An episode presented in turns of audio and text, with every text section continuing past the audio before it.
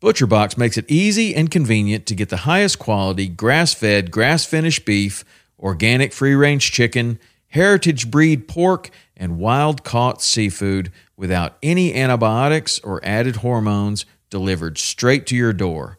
For me, I love their ribeye steak with a smoke and reverse sear, their tender belly bacon, which is some of the best uncured bacon on planet Earth. ButcherBox partners with people, small farmers included, that treat their animals in the best possible way and never give any added antibiotics or hormones. When you join, you choose your box and delivery frequency. You can cancel at any time without any penalty, and ButcherBox delivers amazing and fresh meat right to your door in a 100% recyclable box. For a limited time only, get free chicken nuggets for a year and 10% off your first box when you sign up today and use the code WP.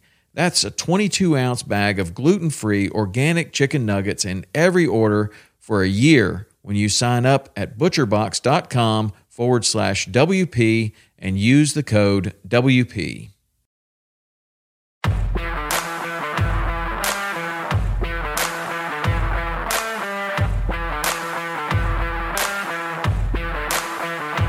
Welcome to Western Contours Podcast, sharing experiences, providing insight, and looking for solutions to become better hunters. We talk gear, on and off season preparation, tips and tactics, conservation, and finding inspiration in the outdoors as sportsmen and women.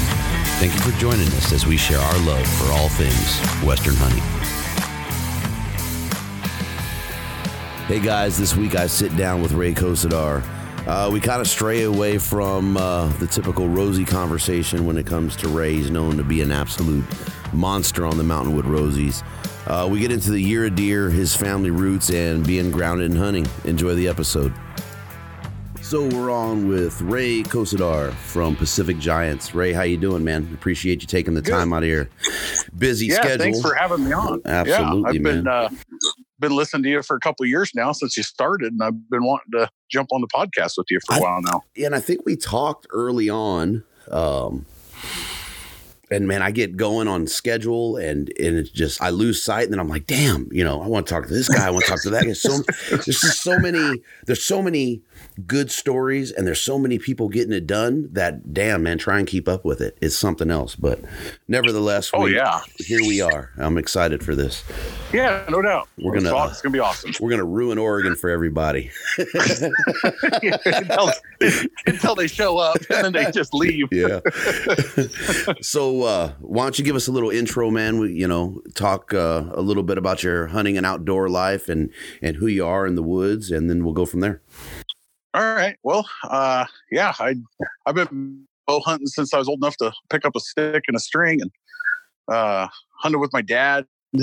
he started me off, and then I always got his hand me down bows. And I uh, I ended up uh, I'm left eye dominant. I should be shooting left handed, but I I couldn't we could never get a left handed bow growing up, so it was uh, shooting right handed.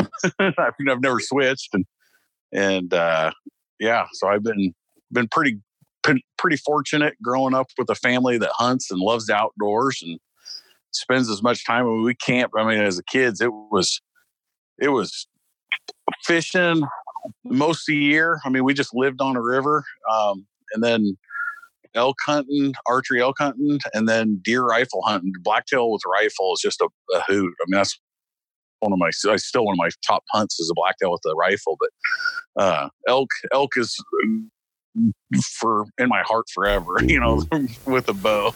Heck yeah. That's that's my favorite. So, but I grew up with uh, my grandma. She was a hunter. My mom's a hunter. So it was kind of so I got a lot. You know, my dad, my uncles, they're all hunters. Uh, so everybody kind of has their own knack and own way to do it. So um, I kind of was fortunate. I kind of learned from a bunch of different people, and I've kind of you know took out the best parts and and uh, and and made it work for me. But uh, you know, I had a good head start, you know, just from that. So I got to put a lot of kudos to my mom, my dad, my uncles, and uh, my grandmas. I mean, it was uh, yeah, it was pretty awesome. Honestly, man, that's not something that we hear a ton of, especially for guys, you know, that are that are up there in years. Um, that you know, mom and grandma helped mentor and, and forge the way, you know, for hunting. That's pretty, uh, pretty Oh, unique. Yeah, because I gotta see. I gotta. My dad would only be able to hunt the weekends. He's a logger. Uh, he was d- gone at dark and got back at dark. You know, so we never hunted during the week. But my grandma, it was like, hey, you know, after school or uh, we are you know, school would get out three thirty or whatever. We are we are out deer hunting until dark. You know, so I got. I could say I almost have more experience hunting with my grandma, you know, during the weeks uh, than I did on the weekends with my dad. So That's, it was, uh, yeah, that's badass, man. yeah, yeah, definitely. Oh, dude, it's just yeah, it's just yeah. People people are blown away that my grandma was a hunter. She was she wasn't just a hunter; she was a killer. I mean, she she killed her last branch bull at 80 years old. Wow. So yeah, it was a nice five by five. I mean, it was pretty pretty pretty special. So. Um, and she had some, she couldn't hardly shoulder up a gun anymore. She was shooting a 270 and she couldn't hardly lift it up because her shoulders were so bad. And but she she managed to hit one and and up high and ended up killing it. But of course, it died at the bottom. yeah, that's So- the way they work. but yeah, my pleasure, Grandma. You you shoot them, I'll pack them out any Heck day of the week. especially at that Yeah, age, right? I mean, to to not only share in the memories of being mentored by her in the woods, but then to have that experience of that last elk with her. Um, Oh yeah, man, you pack out ten of them sons of guns. Yeah, and she and she didn't stop. You know, there she would be out driving the truck. So she, you know, it was like, okay, Grams, uh, you know, I'm to go up here, and then you drive around the mountain and pick me up over at this ridge or this road or something over there. Uh, one story, mom and dad, she dropped mom and dad off, and this is like, I think I was still in high school, so it was like 91 or so, 92. Um, that timeline. She dropped mom and dad off. They were walking on a old uh, old creek bottom road and it's just non-drivable. It's just all brushed over. But they were just walking up the creek and then uh, they hear a horn honk and they're like, "What the heck?" And my dad's like, uh, "He's like, I think that's my horn." And so they beefy it back out. And Grandma's like, "The elk are up here." They crossed the uh, right in front of her in a, in a gravel road. went down to the timber path, and and there's so mom and dad they sneak down and and uh, uh, there's two branch bulls and they're just uh, fighting, you know, playing around fighting and and uh, dad's dad's you know they're in a tree so you can only see maybe 60 70 yards. So mom's mom's shoulders up to shoot the big one. Dad's like okay there he is. He's broadside take him. And she shoots and the little one drops. Dad's like no. So she, she shoots a four point and the big six by six Oh. lifts up his head and walks away. And so so yeah we we ended up i think we ended up packing that. It took us till probably i, I want to say like midnight and we had you know a bunch of people helping and stuff but you know uh we yeah i think we got that elk but that was you know the only reason my mom killed that elk is because grandma she she honked the horn and got it to come back out and take them up the road and drop them back off and they you know got back on the elk but that was pretty funny That damn elk are a So, trip, man. yeah. Goes to Oh, show you. yeah. Goes to show you. We worry about all that noise we, you know, we're making in the woods, and here she is honking a horn. yeah, just to get my mom and dad's like, get your butts back to the truck because it was it was probably another mile up the road because she was going around to where they were going to meet up and and pick them back up and and uh, so she was on her way that way and that whole herd busted in front of them but that was pretty and then she and then she didn't stop she just went back and forth to the truck and knocked out all the elk tracks so nobody else because it's a it's open to you know everybody's to hunt there and so then she went back and got mom and dad to to go kill the bull that was pretty funny but yeah good good times Good times, man. So yeah that talking about mom and dad there. So your mom, uh, she had a she had a hell of a finisher, man, this year uh, with that deer she laid down, huh? She so a little background on what happened this year. So my mom i, I was building the shop and my mom uh, and dad came out and helped. So i was working during the week. I'm a, a general uh, contractor. I'm a plumbing contractor. Um, i was doing uh, my shop but i couldn't haul the rock during the weekdays because the quarry was open and it's only like 15 minutes away but it's um, i just and I didn't want to pay for a semi tr- or a dump truck. You know, seventy five bucks an hour to just constantly haul rock. So I called mom and dad. I was like, "Hey, come and come and haul rock for me." So mom moved uh, over it was took two years, uh, over 300 yards of rock with my truck and trailer. Yeah, six six yards at a time. I was going to say how many yards at only, a time. yeah, so she would run up, and uh, it was only 15 minutes to go up and get a load and come back, so it wasn't that much. But she could make quite a few loads in a day. But that's she'd pack a lunch, and her cousin Ivan would actually come over. He lives fairly close, and so they got to hang out. You know, just drive back and forth, and my dad would be sitting on the excavator. She'd drop the the rock, and then uh, um, he would he would be spreading it and moving it around by the time she went and got another load. So I owed my parents big time. So when this uh the guy that the land it's called a lop a landowner preference tag he's had the property for quite a few years and he's always wanted to elk hunt with me and i said hey why don't we uh we do a little horse trade and i I'll take one of your LOP tags and I'll take you Roosevelt elk hunting. And he's like, absolutely. I mean, I've known him for, oh, I bought my first house from him for like 20 years. So we, we're pretty good friends. And, uh, and so I, I, uh, yeah, I presented that, that to my mom, uh, would have been last, would have been, uh, yeah, to last October is I think is when I gave her that um, that I was like, "Hey, I got you this thing." she's like, "What did you do?" And I said, "It's archery." And she's always wanted a bow hunt, but she's never actually physically committed to bow hunting. And she's she she was 67 at the time. Now she's 68. And so I was like, you know, if you want to bow hunt, now's the t- now's the chance before you're old, you know.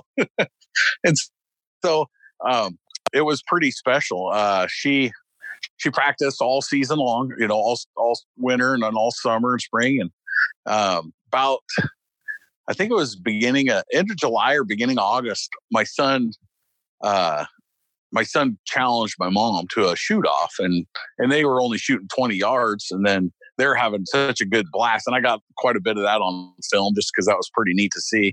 Um, so then they started shooting out to 60 and my mom's confidence just went through the roof when she was out shooting you know she was probably about a six inch six to eight inch group at, at 60 yards and it just she was like i can't believe i could shoot that far because she was always comparing her speed of her bow she's pulling 44 pounds my son's pulling 62 pounds so the much difference in in performance and and but when she was out shooting 60 yards, we set her pins out to 60. She was just floored how well she could shoot. And and then she's like, you know, I might elk hunt this year. And I said, perfect, let's elk hunt. and so uh so we yeah, it was it was pretty awesome. So that first uh first season was my son and I. And he he carry he's he doesn't have a tag it's my tag but he gets to fill my tag for me. So it's kind of a it's the oregon mentor program.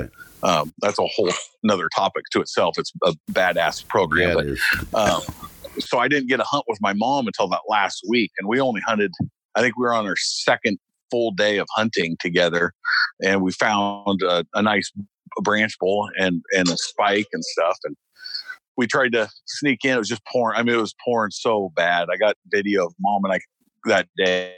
I just I couldn't carry my nice camera.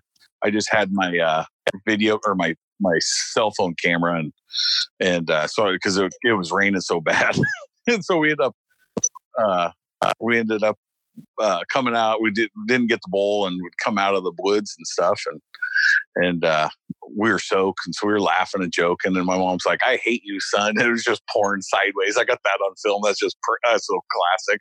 And then and then we we leave. We go home, you know, do laundry and uh, head, heading back in for an evening hunt. And we're literally walking up a road. It's just a gravel road. It's walking access only, and we're kicking rocks and joking and talking about putting a tree stand up or something for the the deer hunt that we're just about to go on in, in November. And so this is still, this is end of September or probably in the uh, late teens of September, maybe the, I want to say 16th. I think she killed on the 16th, but somewhere around there, 16th, 18th. And uh, so mid September. And and we come up over this little rise and there's a whole herd standing like 20 yards off the road and they're just we're talking and they're just pinwheeled us they just take off running And uh, I was like, oh, gosh dang it, mom, why aren't we hunting? We're, you know, supposed to be hunting right now. and so, so they, we kind of were, we're like, dang it, I was kicking myself for not actually physically, you know, in the hunting mode, we were just kind of playing around. And then I look over and there's like four elk that didn't see the other ones take off. And so we walked down the road a little bit farther and and here's here's a spike and I and I go, Mom, there's a spike. So she nocks an arrow and uh i'm ranging it trying to find, you know, find the distance and, and stuff and which way it's gonna go. And and I range it's 50 yards. It's too far for her to shoot comfortably. And and he was kind of nosing a cow. So they kind of mealed around a little bit and then this calf like so, like starts meowing real loud like mom mom like trying to figure out where this her mom went and and so it walked i go okay mom that's the exit. That's where the elk are going to go and it goes over the ridge looking for the ones that just ran away. And so we uh that that spike pushes that cow right up to us 30 yards broadside and she shoots. I don't know if she hit it you know it's happened so fast and i was like I didn't hear the arrow hit. I didn't see the arrow hit. It just pew, and we're in a we're in a forest, like natural, kind of naturally forest. So it's real heavy, a lot of a lot of windfall, a lot of deadfall in it. So and it's evening, so it's it's already darker.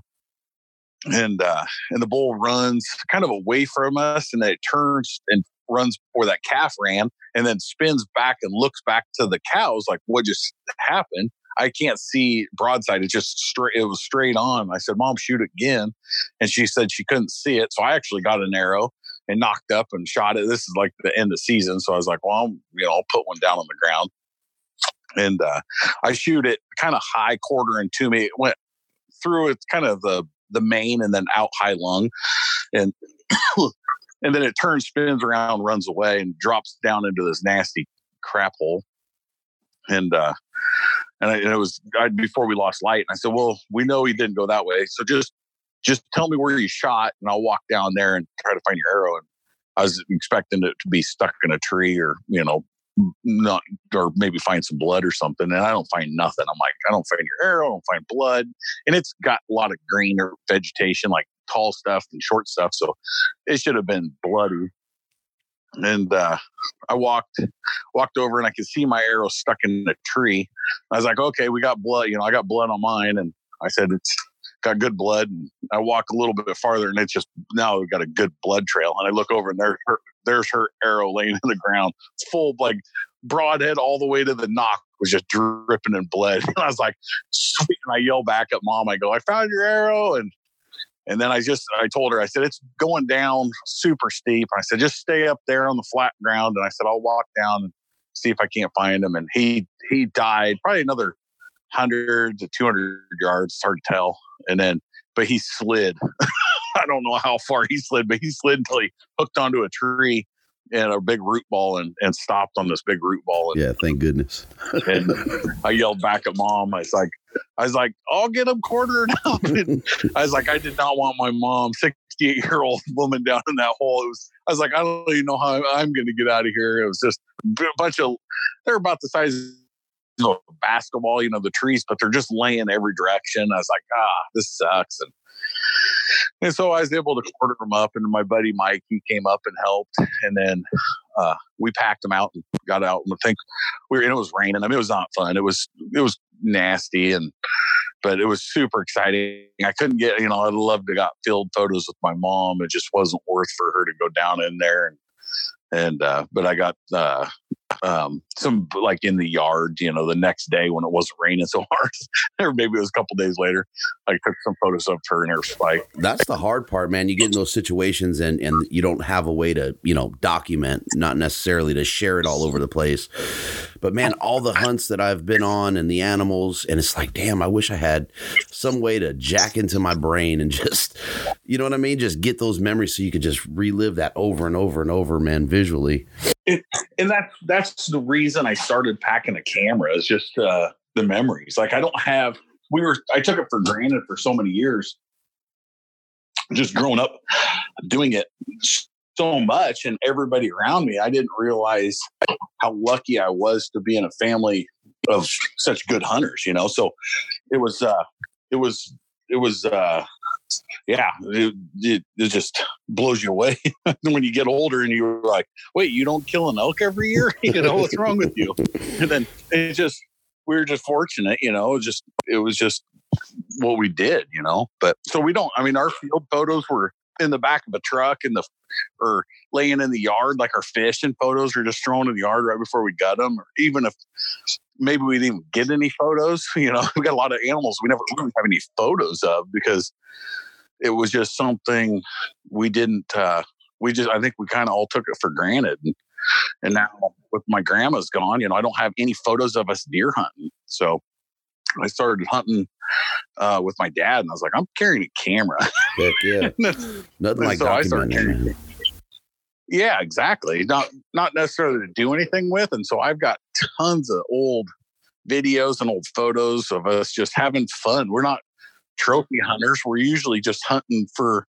Um, I getting not necessarily getting to be a trophy hunter, but I just I don't want my season to end sometimes, and so I might let some animals walk, or put my friends or my fan, you know, somebody else that wants to shoot a spike or a small branch bull. Right, let them get after it. Uh, yeah, and that's I feel like I had a successful season if that happened. So And I'm I'm about along Um, the same line, man. Uh, Like this year for me, it was about length of season, right? It didn't matter what kind of you know class or caliber of animal. I just wanted the longest season that I could have, and uh, ended up I'm still going. Um, if that tells Yeah. you anything, right? I started in July. Yeah, in July, and I get to go till you know December 31st, and I'm man, I'm in freaking heaven, dude. wow, that's yeah, that, that's awesome. I just I yeah, I would I would probably be divorced if I had six months. I I hunt just some. I just try to hunt the bow season and then maybe take a few days off for uh, late archery deer season. but uh, this year was a little different with mom's deer tag.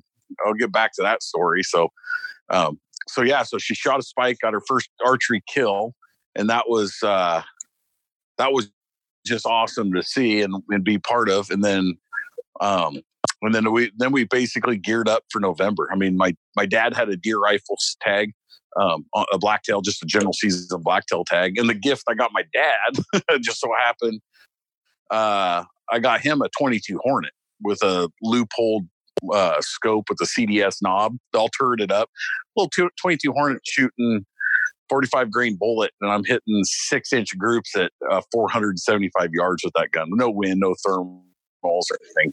So it's a you know it's a perfect little plinker.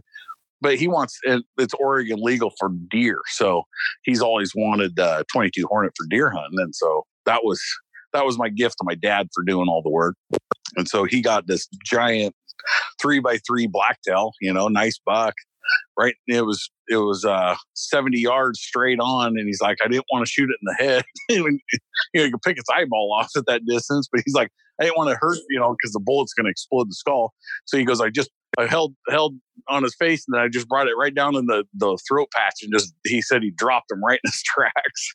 so that was yeah, that was pretty cool. So dad dad had a short-lived deer season and then uh and then we geared up like october mid-october we put up a blind uh put cameras up it was kind of frustrating got one deer track over you know where where where, where mom's deer's gonna be deer hunt's gonna be for mule deer and we're kind of in the high desert um and then uh yeah we went like two weeks before season put up the blind um and put up a ground blind for another spot on the prop and we have to hunt on the property.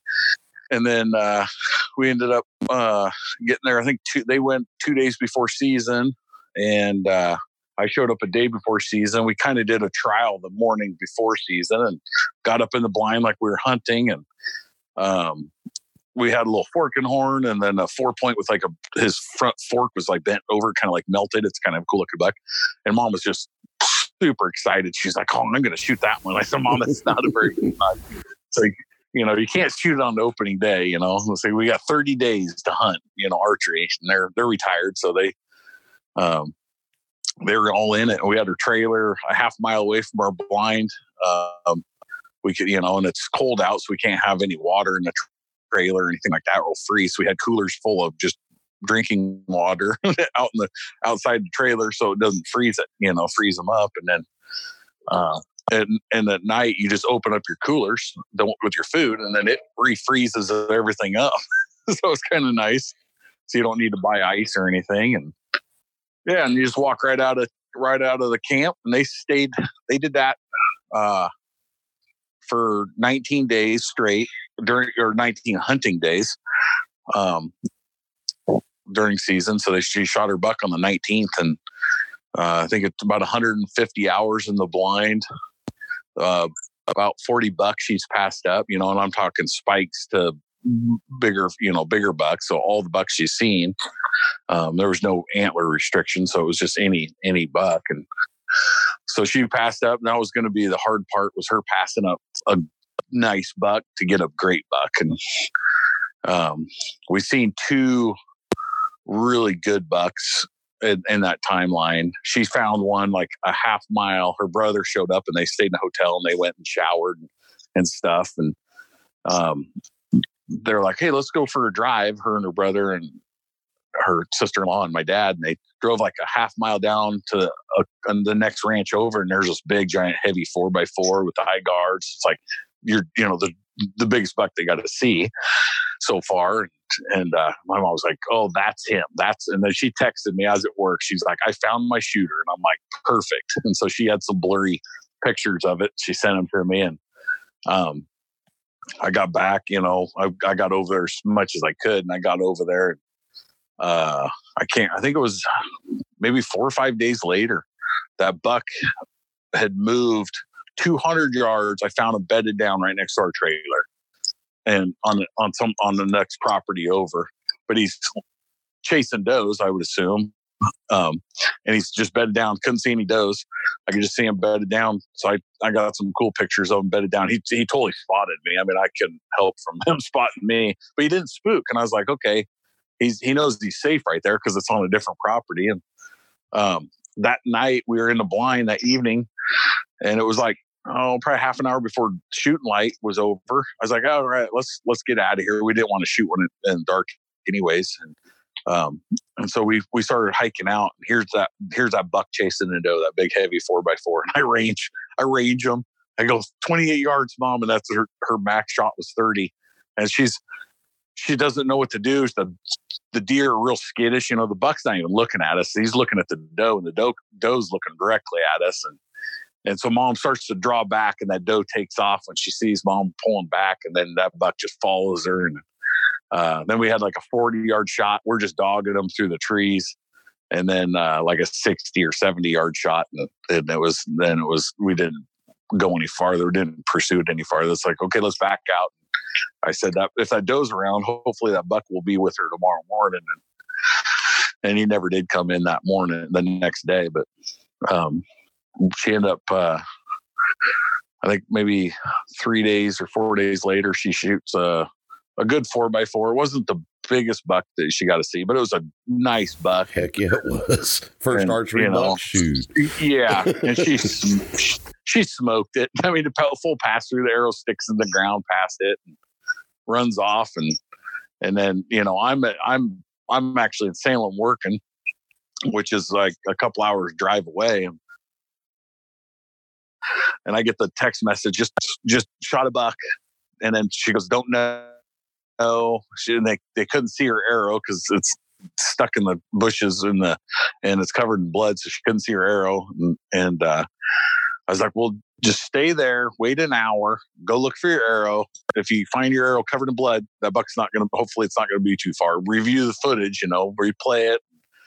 Um, they're like, we can't see the arrow hit on the little viewfinder but the buck kicks like mule kicks, and so they're like, we're pretty sure we hit it, and um, or pretty sure we hit it right behind the front shoulder, and and so dad's dad's running camera. Actually, got everything on camera. I was so happy dad filmed it and got it on camera. He's you know that was that was the that was I, that was going to be the harder challenge to get on film with my dad filming than my mom actually making the shot. So I wasn't worried about mom not shooting it. I was just worried about dad not hitting record or you know just the the stuff that happens when you're recording it. Yeah, well, the nerves kick in and, so, and you're all excited.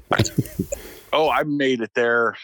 I made it there, nothing flat. I mean, I was, I was, may have been speeding a little bit. I I had everything. I had my go bag. I had all my camo. I had everything ready to go. My all my other cameras. I had my drone. I mean, it was all ready to go. Um, that I'd been working with this pack for 19 days, and you know, and so uh, got over there. They they had already found the buck, and then I had mom uh, walk up to the buck, um, and I got that on drone. So I was like, just walk up like you haven't been up to it, and so uh, I ended up yeah getting that on film, and then Dad actually got her walking up the first time up on film. So it was kind of a stage secondary shot, but I was like, I wanted to get that, you know, on the drone footage and stuff. And we we had like 30 minutes of light. Uh, I took super fast photos. I wanted to, I wanted, you know, at least more than that. And we had like 30 minutes to get it done. So I got, I think I took two photos with my drone. Um, and then I took a ton of still photos and, and video on the ground. And then it was, it was too dark and the pictures weren't turning out very good. So loaded the buck up and started skinning it out and taking care of the meat. But so it was, it was awesome. I was so proud of her and how, you know, how well she picked up on bow hunting. I mean, now she's like, I might bow hunt next year. And I'm like, I will be there when you do. Heck yeah. I mean, to, to start a year ago, shoot. Yeah, no doubt. She got she she tagged out. So this year it was just had an awesome year. So February of eight or nineteen, she shot a cow, a damage control cow uh, cow. So it was private property. My uncle's has an issue of cows coming in in winter and eating all his feed, so they issue them damage control tag, tags. So one of our family friends had passed away and gifted her that rifle, and it's uh, uh, like a 30 six. Um, it's a semi-automatic, or maybe it was a pump. I can't remember, but it's a. I mean, it's got like a bighorn sheep engraved on one side and a Rocky Mountain elk on the other side. It's a beautiful gun. And so she was like, I, I'm gonna get an animal with this. So she shot that cow with it. Um, and then then she, I think in June, we are hanging cameras, you know, getting ready for elk general season elk hunting, putting up cameras for uh, summer, summer and and, and you know early fall type stuff. And uh, she she was down on the bottom and I was I told her I said you just walk around down in there and I'm gonna I'm gonna go up on this ridge because the elk like to walk the ridge and they walked they walked that creek bottom where she was at and she I hear her hoop and holler and I was like ah oh, crap she just found a shed and then I yell at her I was like leave it on the ground I want to get a photo and then she's like I already grabbed this one, but I didn't touch the other one. like that. I was like, you found two. and so we found a big old five by five black horn sucker, you know, uh, both sides. And uh, so, yeah, so I got, I got the, she put the antler back where she found it and I took some photos and I got them on, you know, her packing them out. She had to pack them out. She had, it was my pack, but she ended up loading them up on, I was like, you're going to pack them things out. So she, she packed them out. And, uh, yeah, that was pretty fun. And, and then, uh, of course, you know, their spike and then that big four by four mule deers that she got. So she had, one heck of a season. I think it's her prior best season to date, you know, for animals. Yeah, that's awesome. And, and again, so it was pretty pretty special. Again, that in that span of time, I mean, she did more with archery this year than most people will do in a few years. Yeah, no doubt. I've never I've never mule deer hunted, so it's like um, you know, I could have easily just kept the tag and for myself, but I really wanted my mom to have something special and she didn't need a gun. Dad needed a gun, but mom didn't need a gun. And I really didn't know what to get mom for all that work she did for me and saved me just tens of thousands of dollars, you know, and paying for a rock to get delivered. So, yeah, so yeah, it was pretty special. And I, I, yeah, like I said, I was so proud of how well she picked it up and how, how, how she conducted, you know, uh, herself hunting. because She's she's a bigger lady. Um, she she started her and dad got on diets. So I think she lost like forty pounds because you know. So it was not only the hunt was, it was just she just wanted to be in better shape. Mm-hmm. So. That's good, man. Well, yeah, so it was a lot, a lot, of fun. So that yeah, drone shot, I got a couple things you were talking about there. That drone shot you took of her, um, man, that that shot, kind of following along with that story. That shot really, I don't know why that one, but it spoke volumes to me. It was just like that was the it culmination was, of that story as you were kind of telling it through social. That was badass. Yeah, and that and that's and I don't like staging photos, and that one was staged, of course. Um, I wasn't there when the mo you know to watch or shoot it, but I said I want to get I want to capture you walking up to your your big buck, and I think that's exactly how I told her. And so she she literally walked over and she's she's looking down and respecting the animal and and you know and I I think I captured that you know that moment. Heck yeah, you did. Uh, even, and so it was it was cool. And that one, yeah, that one went kind of crazy on social media for a little bit. Everybody was sharing it, and it was pretty awesome. And mom, I told mom, "Hey, did you see this person shared it, and this company shared it, and this?" I mean, it went it went big. I mean, it was pretty it was pretty neat. Like math or uh, Mission Bows, they shared it. Uh, Benchmade Knives, who I also use, they shared it. Um, yeah, so it was kind of you know those those two big companies they shared the photos. So it was kind of I was like, wow, that's that's, That's pretty awesome. cool. Heck yeah, man. And I only took two photos with my drone, and that was one of them. Yeah, So, no, that shot that shot was definitely a culmination of that whole story that you were telling there. yeah, and I think it. And I think you can relate. You could put yourself in in her shoes, and so that was kind of the the feel that I was kind of going with. Was I want you. You know, it's you can't really see it's a woman. You can't see it's a, a, a you know what type of hunter, um, what kind of camouflage. It's all about that moment. You know, that moment walking up to your. So that's what I was trying to go for. It was more of an art, and it's kind of crooked. You know, that was kind of a my plan too. So I've been I've had this drone for two years, and this that's the first animal that I used it on. so Damn drones. This thing's been to Africa. I let my buddy use it. He took it to Africa and filmed a whole bunch of stuff with it, and and he he was very successful in Africa. But I've never, you know, I've been like I said, I've been packing this thing almost two years in a row. I mean, two seasons, and I and I haven't had a chance to to film with it and take pictures. So I've already had kind of everything I wanted to play out in my mind already. Um, kind of, you know, you're, you're sitting there waiting for the animal to come in. Your, you know, your brain's already kicking in, and and uh, so yeah, that was a very special photo to me. I might end up giving that, uh, making a print on. Uh, I don't know if I'm going to go canvas or acrylic, and then uh, have it, you know, nice like a 24 by 30 uh, canvas, and and give it to mom for Christmas, or not Christmas, but her birthday or something. right. Yeah, that would be that is I'd say acrylic. I think Yeah, I that- like the acrylic. It- The colors pop a lot more. You got a lot more depth in Yeah. the acrylic. Yeah, yeah, it would be really cool. I've, I've done both.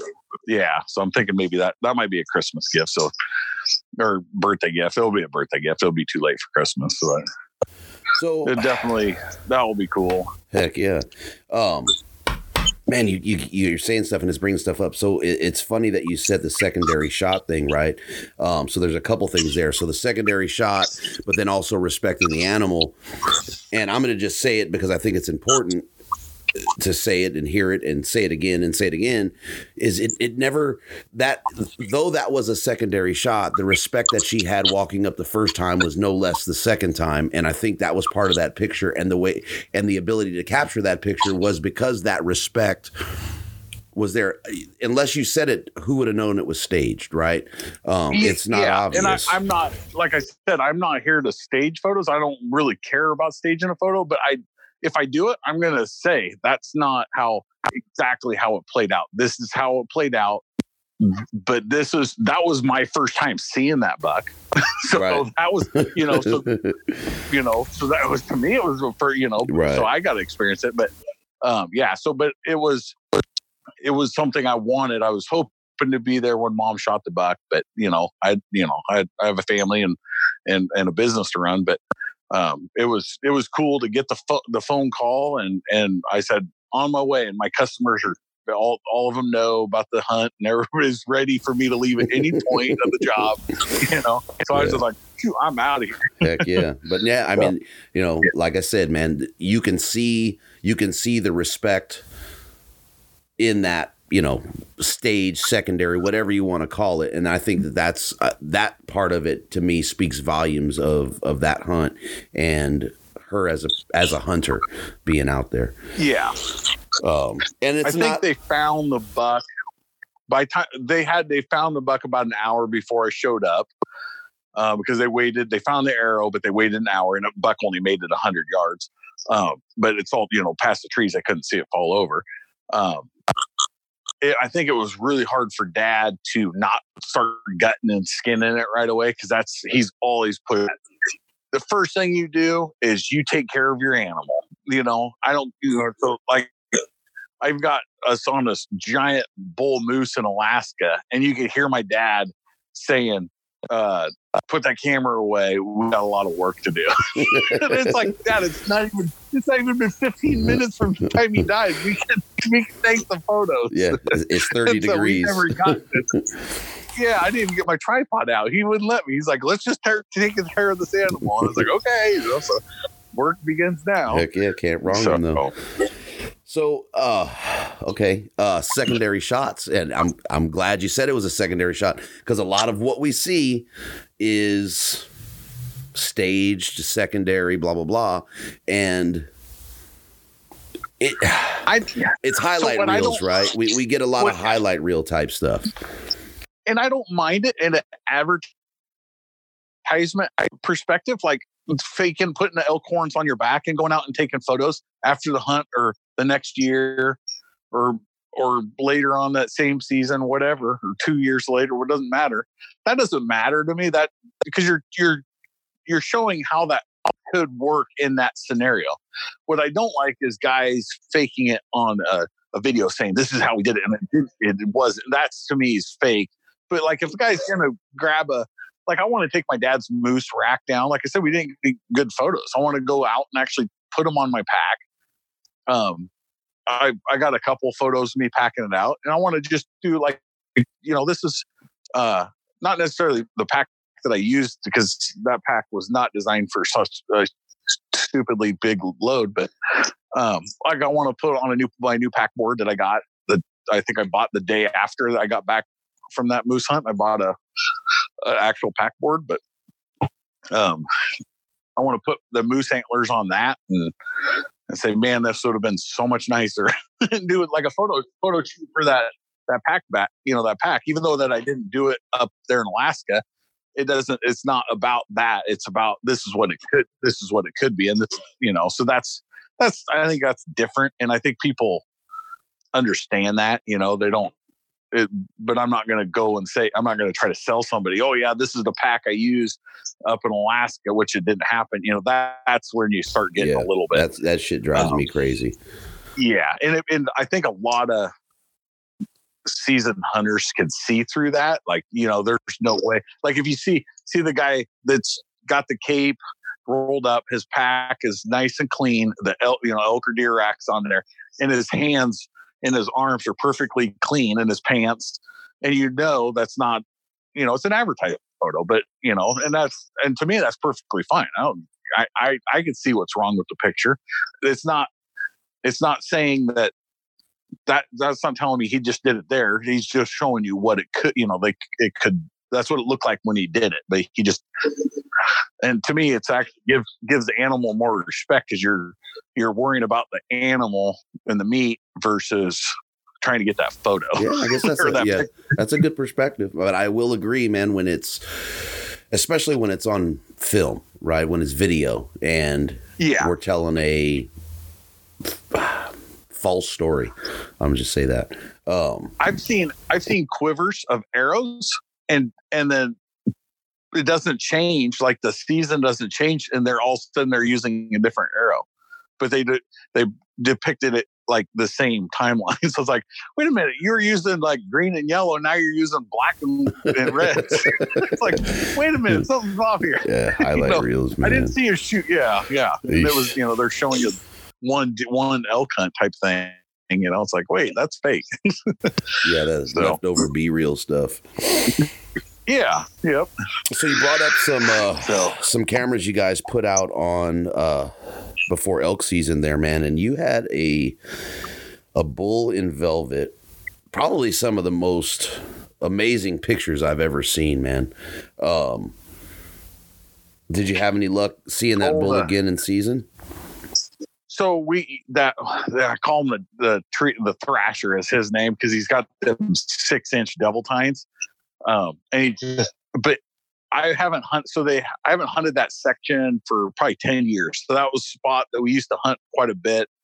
Um, they, it's national forest. So that tree line, if he's looking the back, is national forest. That's public land, or I mean, uh, private timber company, and they had shut down the public land, so we couldn't access any of our public land they put up a big gate and there's no trespassing. And I called the state police. And the first year, the state police are like, yeah, they can't stop you from driving. It's a national forest road. So they gave us permission to go through, and, and uh, the gate was open, and and you just drive through. And then the next year, the same uh, state officer, he's like, he's like, well, you know, there's a kind of a gray area. You might want to call Siuslaw National Forest. So, of course, I can do that, because we, my buddy owns a bow shop, and we don't want to break any rules, you know. And so we're literally at the gate and it's it's shut and locked. And I'm like, uh, you know, we could walk up there, but you know, why locked? That's weird. So we end up uh, calling Siuslaw National Forest, and like a week later, the guy called me back and said that that the property. So somebody sold a little chunk of national forest, and when they sold that little chunk with a gate at it, we're talking small parcel they they have a commercial use easement across that 300 feet of uh, of uh, public road. It's still National Forest Road blah, but they make you have to have a commercial use permit to cross over it. So whoever sold that, it was a is all it did was make a big private hunt is all it was. And so it just so we lost it. We lost it for you know quite a few years, and then and then now it reopened. So I think there were some issues and it's probably some they got some pressure like, hey, you can't do that. It's a national forest road. So um, we were able to go back in there and, and start hunting and and uh, so I started I was like, okay, let's go back in our nice little spot up there. And I put up that camera and I found I found that bolt like literally I'm I'm breaking a branch and making noise, hanging the camera, and I, I hear something. I look up and that bull, it hears me but it doesn't see me and it walks like to 40 yards to me. And luckily I had my camera, and the light was just perfect. There wasn't, you know, everything about it was probably some of the best photos I've ever taken on on any wildlife. And and that and that bull was like it, it was looking for me. It couldn't see me, and I'm hiding behind fir trees, and I'm just going click, click, click as many photos as I could do with the. I had uh, I had my my programs on my phone was already set up. It was I mean on my camera it was all set up, and so it was all I was already I wasn't on auto. I was already on the settings, and I had my camera programmed on, and man, I was like going this. These are some phenomenal photos, and and then uh, yeah, and I it and then I never I got one one or two videos of them uh, and pictures of them on trail cameras, and then that was it. He disappeared. I and then I I didn't go up there for I think until bow season. I think is when I went back, um, and I never did see that bull ever again. I don't, I don't know, you know, it was just kind of lucky to find him, and then and then not so lucky to not find him. Yeah. yeah. yeah, that was those were amazing pictures. Yeah, yeah, and it's not a super nice camera. It's a decent camera, but it's just it's a Canon 70, 70 I think is what it is. Um, so it's not a super expensive camera, but actually I, I got it for free. So it was, uh, it's a cheap camera. so, yeah, that's the best. And then, you know, yeah. So it's like, geez, you know. So yeah, I was, I was I was impressed with them photos, and and then now with the deer, with mom's deer hunt and stuff, and I got some phenomenal deer photos too. Some nice mule deer bucks, and I'm still throwing those on Instagram. I just threw one up on Instagram today because it's like, well, that's a good photo. And then I got to throw that up there. Content, so, man. yep. Yeah. Yeah. I didn't, yeah. I'm not known for deer hunting, but we, yeah, we killed four bucks this year. Uh, I, I was like, I killed a buck uh, archery, early archery season because I knew mom was going to have the tag and I didn't want to be uh, having a deer tag during a deer rut because that would have drove me bonkers. So I just shot the first buck. Actually, it was the first day I got to hunt was uh, by myself. I was hunting with every, with my son or my mom, and this buck stood 51 yards and it wasn't looking at me. It was looking away, and I was like, "That's dumb." Mm-hmm. Full so, yeah, I was like pinwheeled. He he actually I was surprised in that shot that I made how far he went. He went probably 125 yards. Um, I shot, I'd aim, uh, shot maybe two ribs from his gut line. So I'm aiming a little far back and it exited the front shoulder on the opposite side. So I was, I knew that was, I was aiming for the back leg, the back front leg. So I was aiming for my exit. That's kind of my my saying. I like to say, you know, don't aim for your entrance, aim for your exit. Yep. That's that's archery so, archery hunting 101 right there, man. Yeah, no doubt. Don't look don't if you shoot him where you you're supposed to right behind the shoulder, you're just going to go right through his armpit, you know. It's not going to kill him. It's just going to make him sick and hurt for a while, but you aim aim a little farther back and aim for that back leg, that back front leg. Uh he you know, he's not going to go far cuz you're going to take everything out on the way through. So he didn't. I was, yeah, like I said, was, I was real surprised he, he made it that far. and you're shooting, uh, you shoot kudus too, right? Yeah. So that was my first, I, my first time shooting 125. So my son and I both switched to the 125s, the micros. So I'm shooting five millimeter axis arrows, but they're stainless steel insert.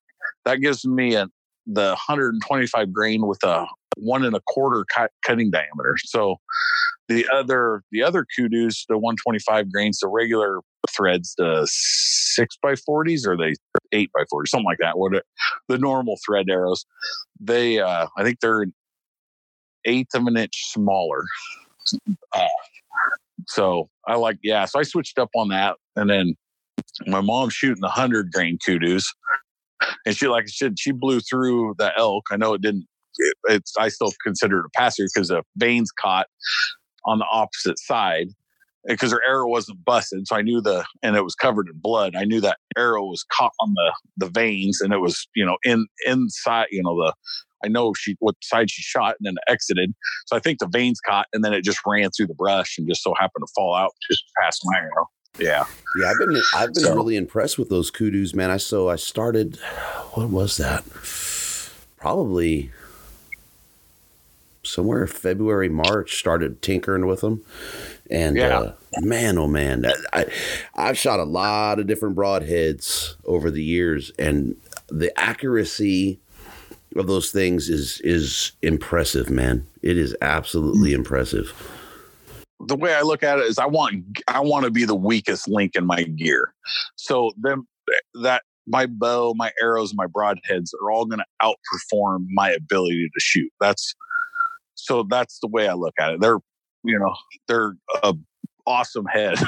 I mean, you know, I've I've seen them kill a lot of animals in just a few years. So I think we got. I was kind of totaling up the, the other day, and I got to twenty. So I know we killed twenty animals with the kudu so far. Yeah, it's a, it's a solid uh, head. I mean, and, and I, I saw that post, and that's kind of the reason I brought it up because you said, "Oh, you know, I've seen a lot of blood. I've seen a little blood."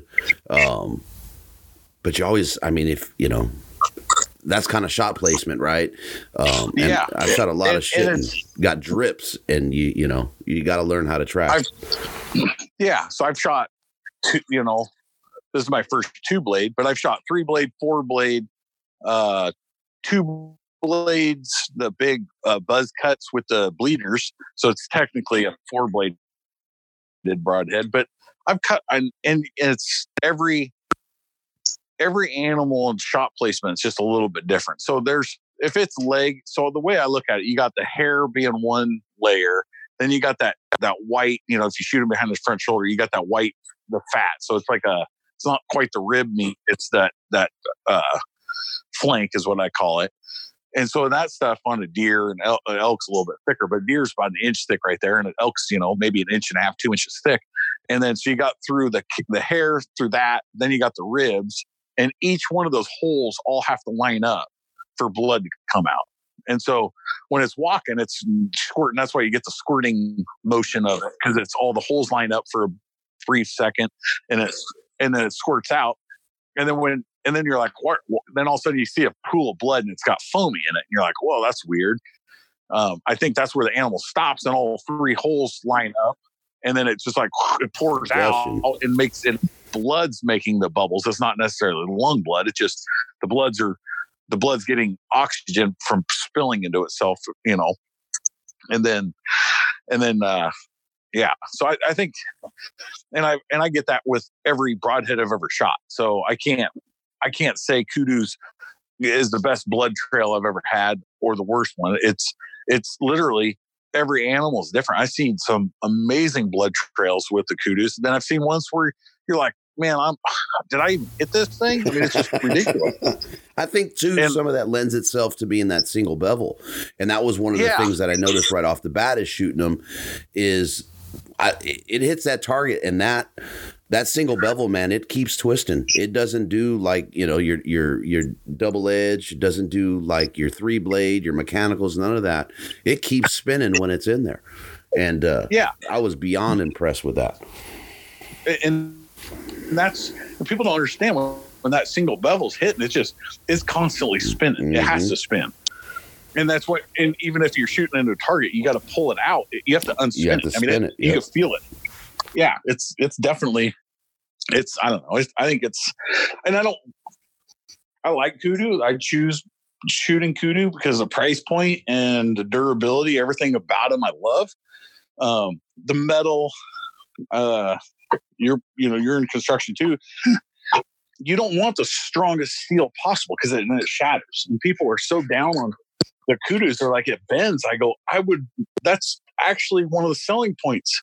I seen it where the tip was completely bent into like a a j like it's circled around itself and touching the back of the broadhead. And i was like that's perfect. I was like it didn't break. And they're like what do you mean? I was like if you ever had a piece of broadhead in a in a stake and you're trying to find it with a mag or with a metal detector that sucks.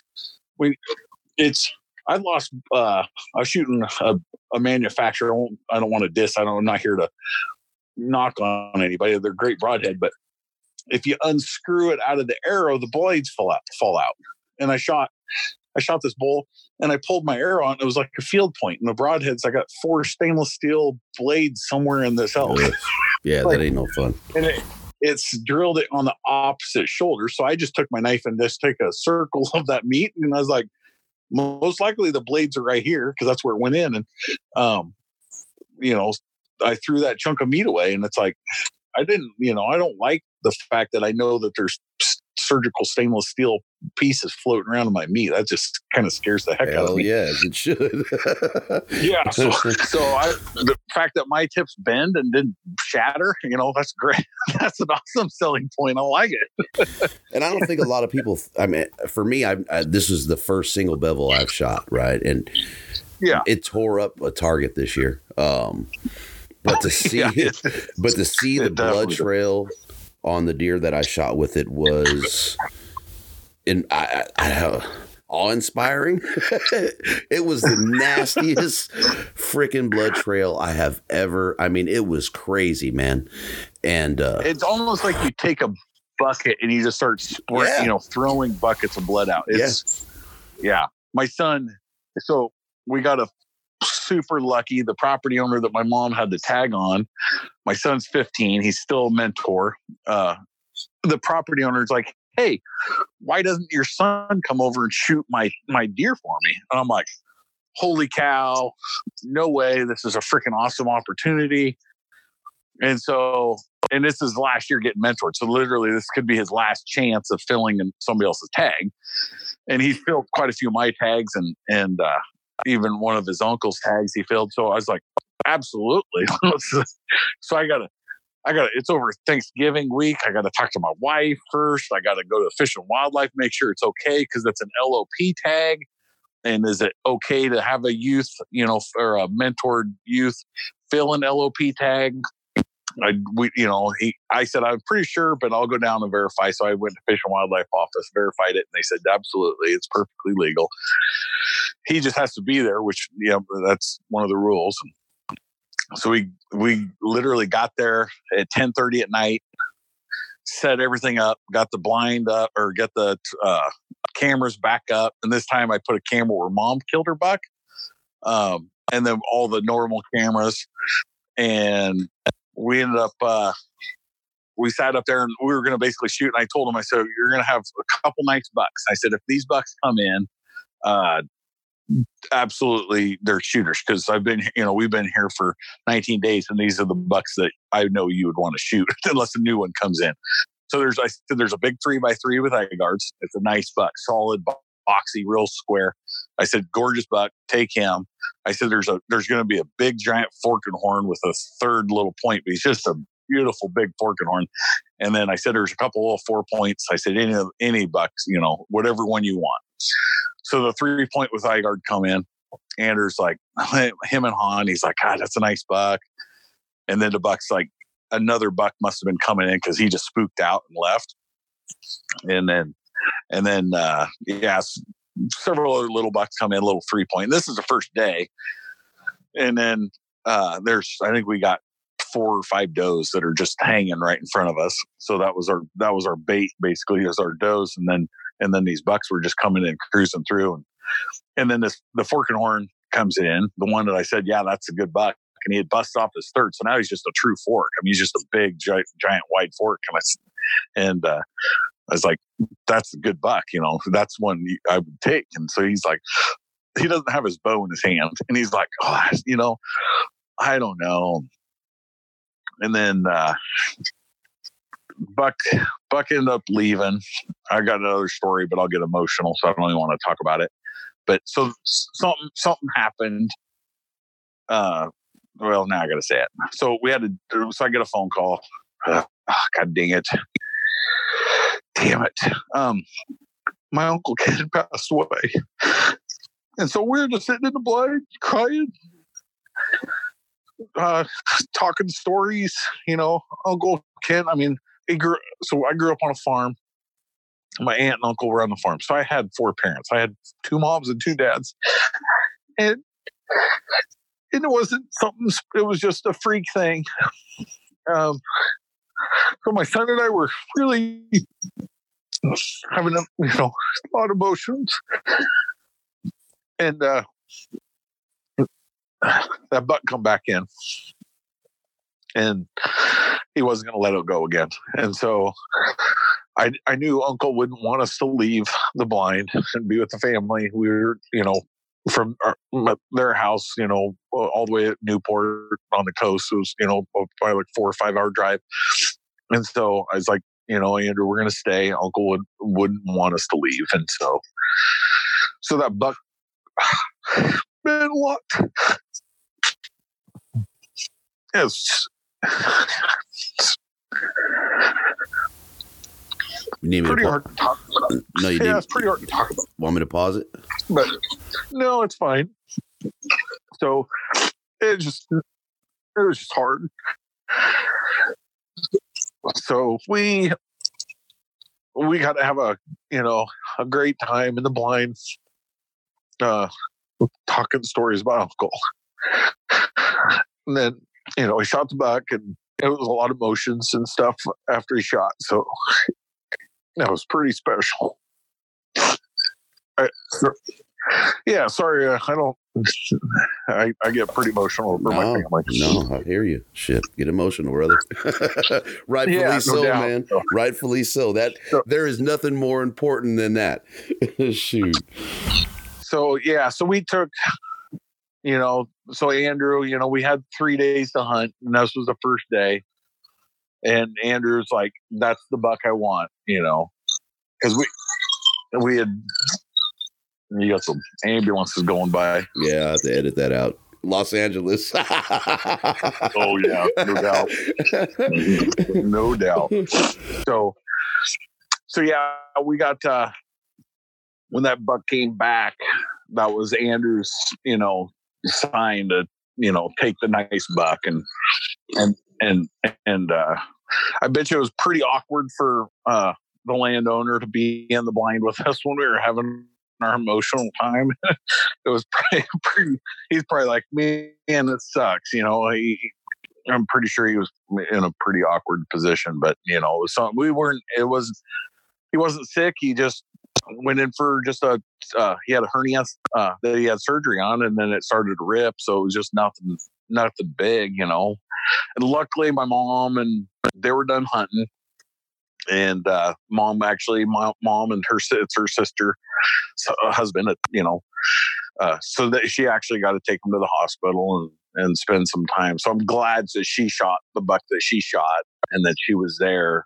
Um, they're literally their houses are a hundred feet apart and they don't use phones. They just yell at each other. So, um, and so that was me growing up. I grow, I got to grow up with my uncle and aunt, you know, who raised my sister and I, you know, just right, you know, so it was, it was pretty awesome. I was very, it was, and so Uncle Ken, he every day during bow season, I'll have to tell a story. Uh, every day we're coming in from bow hunting, you know, he's like, Hey, what do you guys see? So he's the first person we get to talk to about what just happened. So he gets to see real raw emotion, you know, big bull in the back of the truck or, you know, whatever we got that day or the misses or the encounter. So he, he, he was, he'd come out, walk out when we drove into the driveway. Um, every day, you know, he was there to greet us to see what we did. Rain or shine, he'd come out, you know, because he was he was 80 and he couldn't uh he he stopped hunting a few years before, you know, so um he, but so he kind of lived vic- vicariously, vicariously through yep. us. That's yeah, what I was so thinking when you said it. yep. So, um, so I'm gonna miss that. That's gonna be pretty pretty hard. Yeah, that's a bit of a void there. Totally get it. Yeah. Damn it. I knew that. I wasn't going to talk about it. That's all right, man. Don't no. bring up Uncle Ken. Don't bring up Uncle Ken, but I, I have to. Right. He's definitely, you know, my mentor.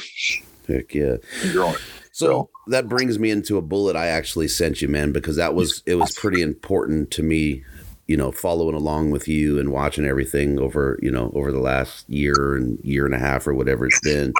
Um, first off, I, I'm sorry for your loss. My condolences to your family. Um, I know that's, you know, I know that's a rough one. But one of the bullets that I sent you, man, um, and it just says a family that outdoors together. Um, yeah. I mean, it, apparently, right? And I don't want to come off as a stupid ass question, but apparently it's important. Yeah. Oh, yeah. Absolutely. I mean, it's. I don't. I don't know what's. I mean, I've got two other hunting party partners that I I brought into my elk hunting spots, but they're family. I mean, they're you know, it's uh, you know, I don't take I, I, I joke around about I have a 10 year application process before I consider taking elk hunting. so, um, you know, it's not that it's because I've got, you know, once you, once you come and hunt, it's not just a hunt, it's a whole experience. It's just, I mean, my mom and dad are there, you know, now my son's there. Uh, it's just, it's just so we're just having fun. I mean, it's just you know, just a blast. Joking around and uh, yeah, good times. It's definitely. Life, that's those life memories, man. I, I get it. Yeah. That's actually pretty damn smart. And I'm a sucker, man. I, I am an absolute sucker for trying to help people out. Um, you know, here yeah. we don't get to hunt elk unless, you know, you got 20 freaking thousand points. Um, yeah. But I'm a sucker for helping people out in the deer woods. And a couple times, man, it's bit me in the butt. Oh, absolutely. Absolutely. You got so I think I learned that young. Um, I did make one mistake as a young adult, taking the and I well, I wasn't didn't really the guy's been bow hunting for 20 some years. Didn't really he has you know he said he's never seen a bull elk in the woods and i just it just blew my mind and i was like man and i i i shot you know 3d with him and he's a really good shot and i'm like he must choke under pressure or just don't get out of the truck. I don't know what his deal is but he's i don't know how you don't see a bull you know how do you not see an elk a bull elk during during archery season and so i said tell you what i said I won't take you out the first season because that's bull. That's my season. But I said I'll help you shoot a cow late late season. And so he's like, "Oh, that'd be awesome." And so I and I used to smoke. I used to I was really bad smoker, but I killed I probably killed ten elk with a cigarette hanging from my mouth with a bow. so it's not. I know exactly which way the wind's blowing. I mean, it sounds horrible. I don't want to promote smoking. It's horrible, and I quit six years ago. So, um, but so I take this guy hunting, and I I spot a herd of elk, and it's like in a swampy where you might be able to get in there and, and about waist deep in water. And I was like, you know, it's not a good spot where the elk are going. I said, let's go find another herd. And he and I'm in my truck, my gas. And he says, I'm just letting you know this is the hardest thing I ever had to do. And I go, what? And he goes, see elk and can't hunt them. And I go, I go, well, it's kind of, I said, if you know the area, so there's just, it's not a good spot. I said, where they're heading is, it's swampy and it's, it's not fun. It's wintertime. It's this, you know, it's, it's December on, on the Oregon coast. So not even, you know, maybe 30 minutes later, we're driving down the next, next road system. And I was like, hey, there's some elk right there. They're, you know, single file and going up a clear cut. And I was like, so it takes us about 45 minutes to run around. And I was I was in pretty good shape back then. So I was just, I kind of was running because we needed to be up. We needed to get on top. They're feeding up. And so I, I, I lean over and I can see the elk and they're single file about 35 yards. I was like, okay, just once that one comes behind a, the stump, you know, just draw back and shoot. And so I, I look, I'm, I'm like waiting for this, you know, elk to get shot. He decides to clean his nose out at the same time. So he literally snot rockets right there, 30 yards away from these elk. And I look over the ridge and the elk are literally running right back in the timber. I said, Well, if you want to get them, go get it. I was kind of mad. And so he takes off running downhill and he's got to run back uphill to get back onto the road. And I know that spot. It's shitty. It's not good. And so I, I go down the road and I go down in the trees and I know where the elk are going to cross and I see the elk and they're single filing past me because he's still chasing them. So they running past me and he comes up out of breath, out of shape, and he's he's like, oh, oh, the elk are this way. And I said, yeah, they just ran through here. And uh, and so I took him and I said, we got to go over the next ridge. I run him over the next ridge and and drop down in the next canyon. and I said, oh dang it, they beat us, you know. and then he was done. That was it. And we get back into town and all of a sudden, I, I, some of my buddies are like, dude, that guy's talking smack about you. Um, you know, all the archers kind of know each other. And I'm like, what are you talking about? He goes, yeah, that guy's saying that he, the only reason he didn't kill an elk is because you smoke. And I was like, oh man. so I, I confronted him and I was like, dude, you're a freaking dip, you know, whatever. And I said, I said, I'm never taking you out again. And then he started backtracking, you know, I never said that. I was I was just saying that I didn't know bow hunters could smoke, you know. I was like, that's not what that's not what you would have said. You would have said you didn't kill an elk in my truck in my diesel because I smoked.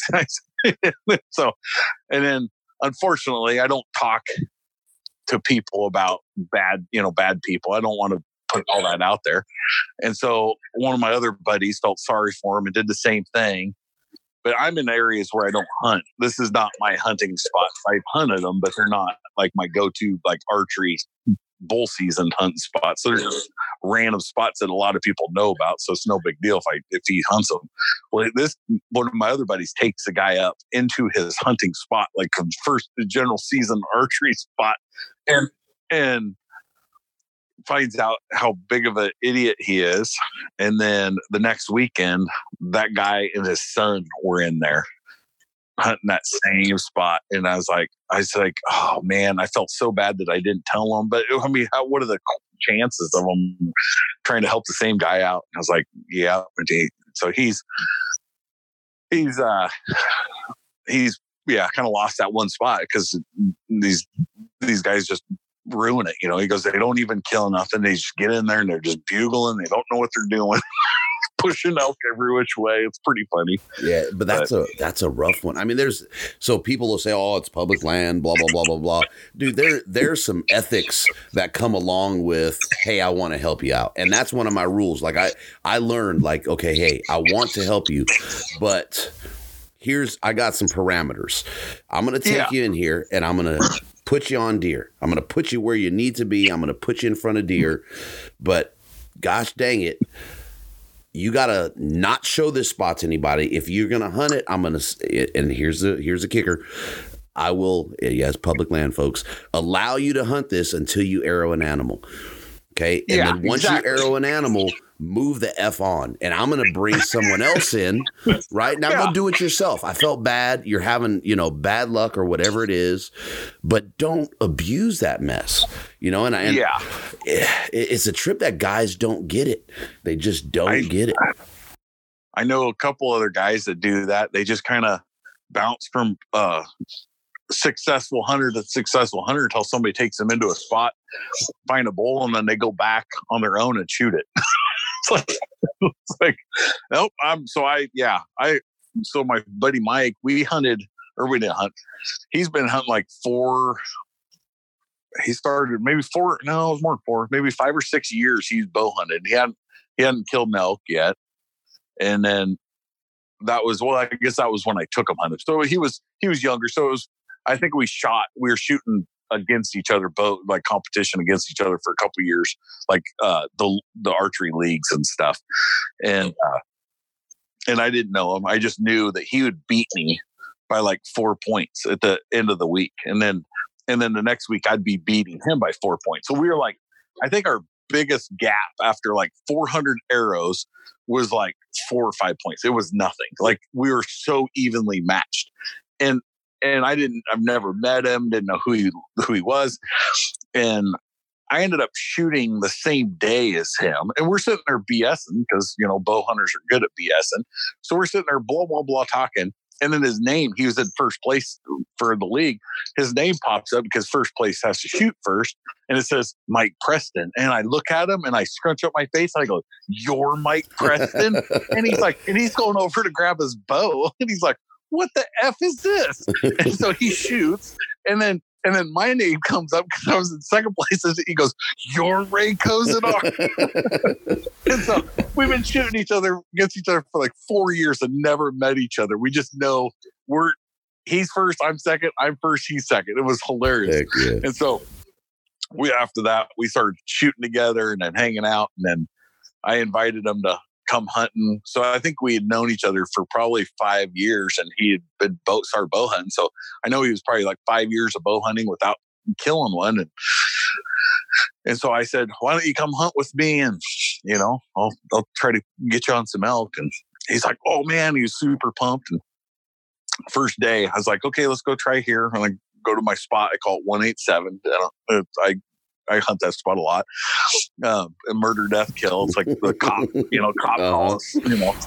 And so I go to 187. There's no elk. And I say, all right, if they're not here, they're probably over here. Let's go up through here and go up through the trees and um, the big, I mean, the giant spruce trees and hemlock. And it wasn't like a fir, like this is like naturally planted second growth. So these are just giant, you know, eight foot diameter trees.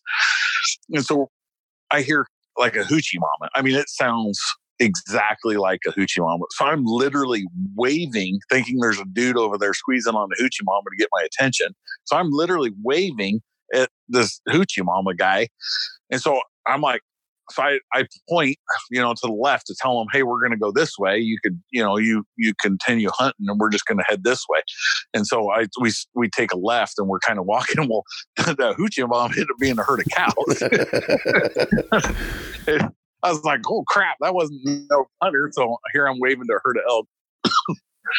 so here comes a bull, a spike, and Mike hasn't killed one. And I'm and then you get and I'm and I got this old this is this is aging um Hi8 camera. So this is a old Hi8 camera I'm running. So I got this thing out and I'm sitting on the stump and Mike's Mike sees this spike and he's like, and we're like 23 yards away. We're pretty close. And he sees a spike. And so he goes to full draw. And I'm like, don't shoot it. There's a bigger one coming. And he's like, are you kidding me? he's like, of course I'm going to shoot it. You know, I've been hunting for five years and and he nothing. shoots and and he right through the back strap. This bull drops so low on the video, you could actually see the bull drop down and the arrow like skim his back. I was like, unbelievable. But we didn't know it, you know, looking at the viewfinder.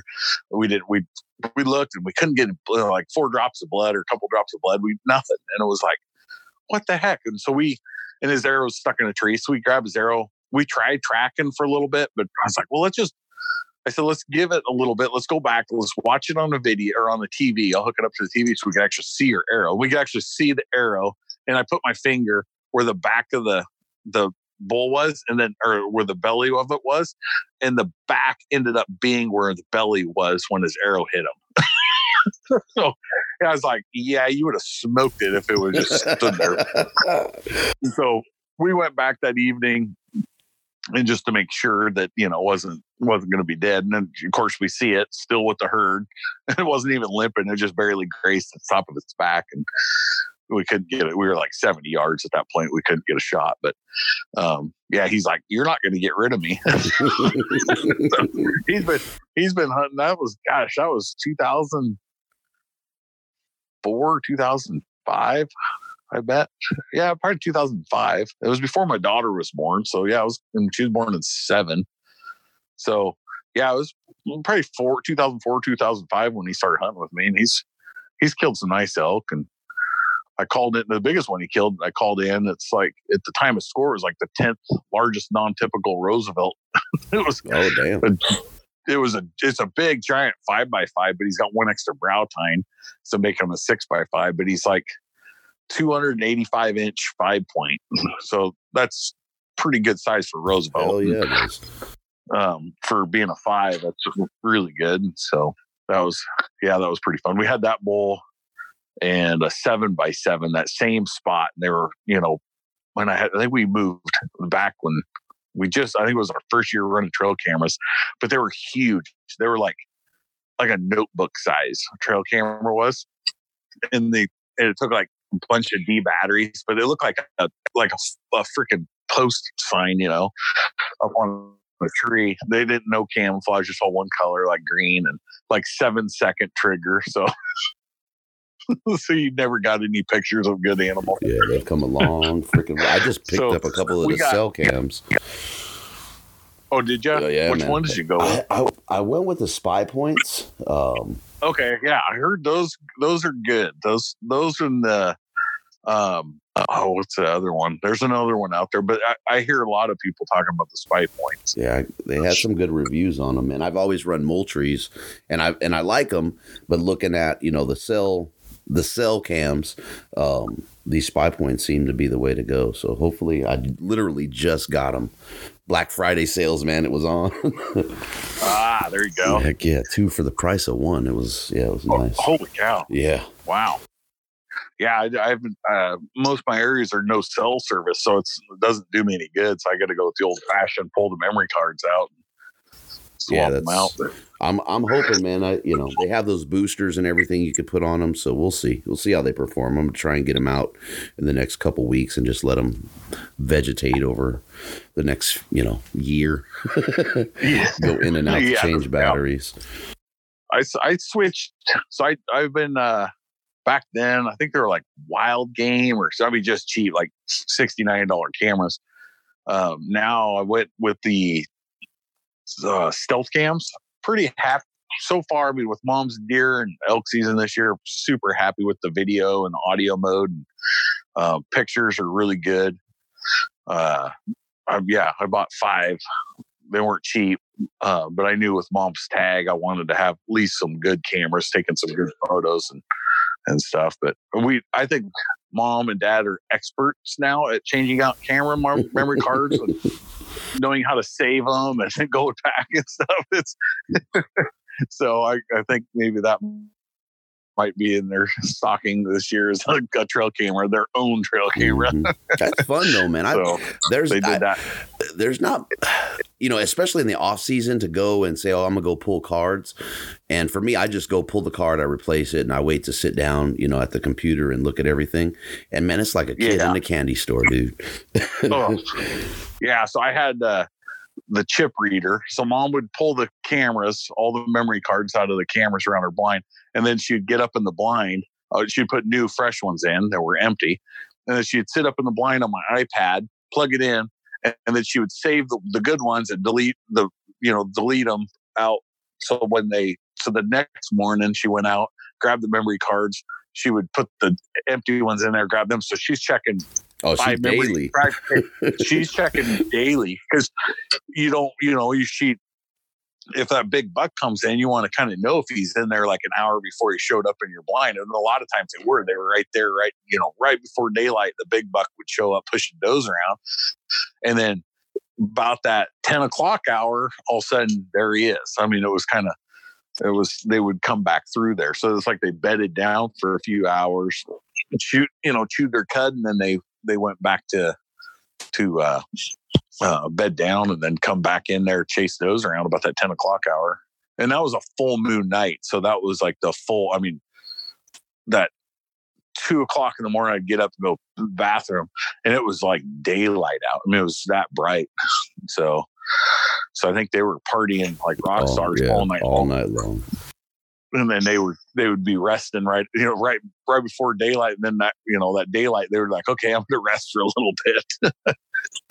God, them damn full. That, so our early archery season, when we start, man, it seems like it is the, it's the brightest full moon of the year, and it never seems to go away, man. It drives No. me crazy. yeah. That's that harvest moon. That thing oh, is, Oh, yeah. man, it is that rough.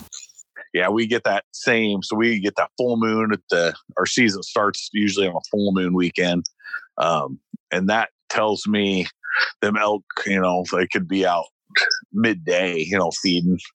So it's hard to each. I don't know. It, it, it seems like each herd of elk sometimes is different, but deer kind of all the same. It's weird.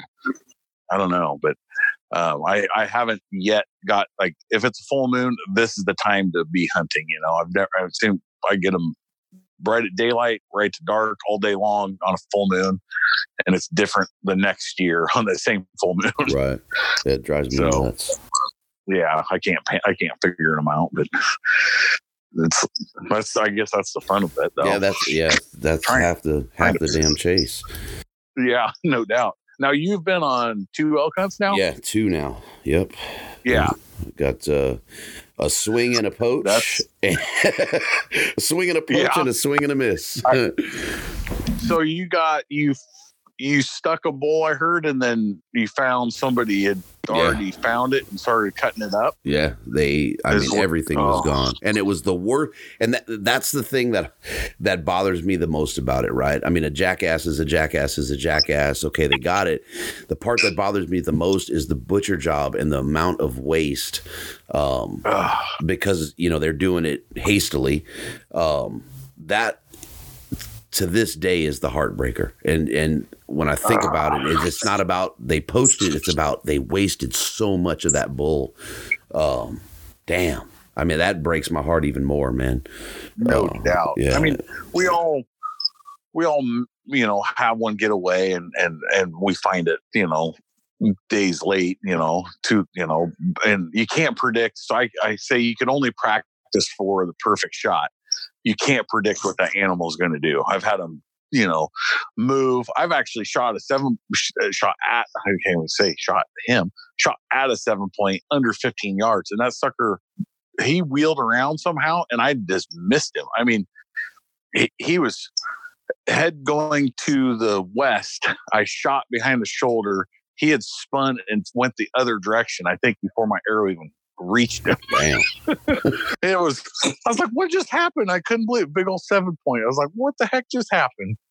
I was- uh, it just blew i mean he he i was knelt down and he come around the corner and i was already a full draw.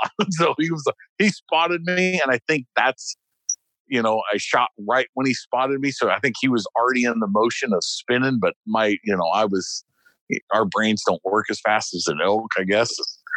Um yeah it was pretty pretty fast though. I mean he he wheeled around he backed he first took a couple you know leaned back and then spun around it's like holy cow but i didn't well i didn't know i missed him i thought i smoked him but then he stands out 80 yards in his cows and i'm i'm looking through my field glasses going huh that's weird and then he takes off and then and then chuckling at me. And then I look over in, in this little hillside and I, I'm, I'm saying binoculars. I can see where his elk track slid in the moss.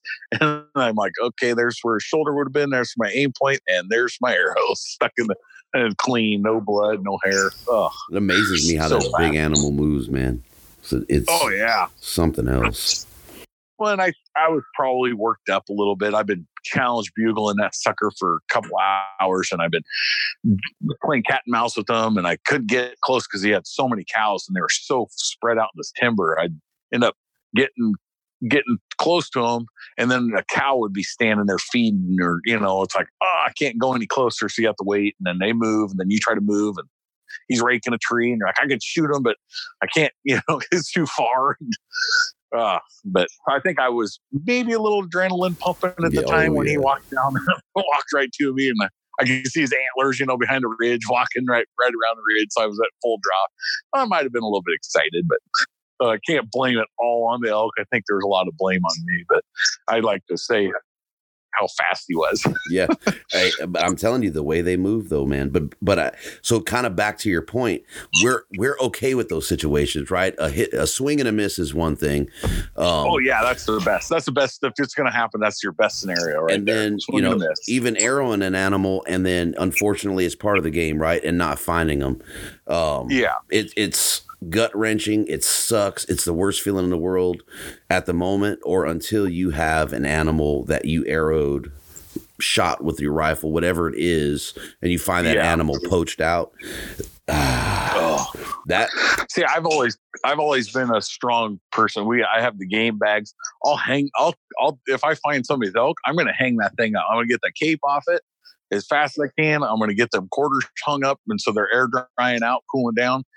And then I'm going to leave it. And if I know if uh, there's a rig or something at the gates, I'm going to talk to them. If there's an arrow, that's even better because then you know whose it is.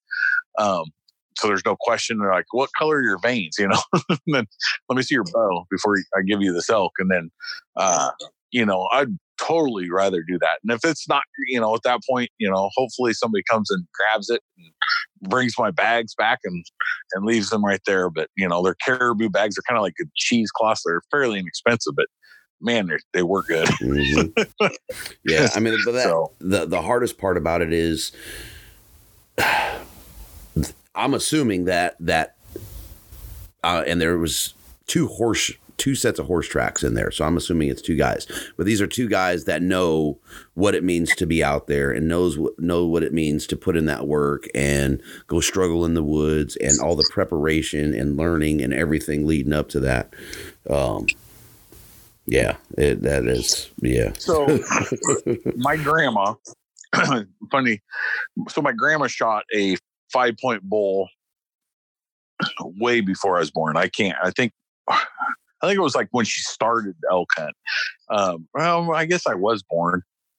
I can't. I can't quite remember the whole story, but so she told me she shot the bull and then she ran into town to get my grandpa. She came back with you know help to help pack this thing out because elk are huge. And there's a dude standing on it, you know, skinned it out. And so she yells at him. She's like, "Hey, is that your elk?" And he's like, "Yep, just shot it." And she's like, "Crap."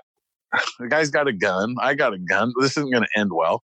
So she she went back to the town before way before cell phones. Called the the local uh, sheriff, and then he and so Graham was like, "Hey, this guy's stealing my elk, and he's packing it out." And so they go back up, and she had proof that it was her elk, and I'll get to that. Um, so she yells back at the guy, and he goes, and so the cop and they're going up to the elk, and the cop's like, "So have you, you know, what? Tell me what happened." He goes, "I was driving on the road, seen the bull, shot it, um, walked over here, started skinning it out, packing the meat out." And he goes, "So you've been away from the elk?" at any point? pointing. He goes, "Nope, been here the whole time." And he goes, "Well, that's funny because this lady says she shot it, and when she went to town to get help to pack it out, you were taking care of her elk." Nope, I tagged it and everything. And cops like, "Okay, well." Um, then how does she have the tongue in her pocket? oh So- shit so she she pulls out the tongue and it's in her hand, and the cop goes, "I need to open up the elk's mouth and to see if it, it's missing a tongue." And you know, just the tip of the tongue. And so sure enough, they opened it up and the tip of the tongue's missing. So that guy packed out most of her elk for her. Dang. Yeah, oh, that's- what a fool! oh, So that so when I buy myself, when I find my animal, and I got to go back and get my pack board or cut. uh, Like I, I like cutting trails before I start packing, um, or moving the rig. A lot of times I'm, I walk out, move the rig, come in a closer direction or a downhill, hopefully, so it's not so so uh, hard on packing them out. And then uh, I usually, yeah, I'll pull the tongue, t- cut the tip of tongue out, throw it. You know, there's very little blood on them, so you just throw it in the front pocket. And then, and then if you ever have that scenario, then you could at least play that back and say, "Hey, look, then how the heck do I have the tongue?" right. Damn, that's a good, yeah. That's a So, pearl right there. Yeah, yeah, that's that's yeah, that's I don't know.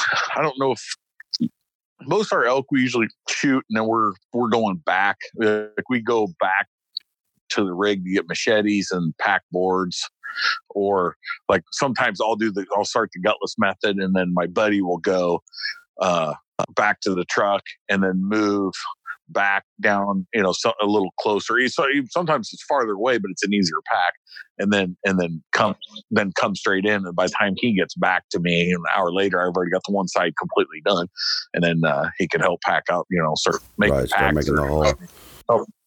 still uh, help me roll it. And, but yeah, that's uh, I don't know. I think that that's like the probably the best part of elk hunting is the meat, like the the amount of meat you get on an elk. Them. So we start. I started weighing them, just a decent decent raghorn, not a not a like a spindly little one. So it's I'd consider it just a mature bull, but not just a giant, not a true giant, but just a nice mature bull.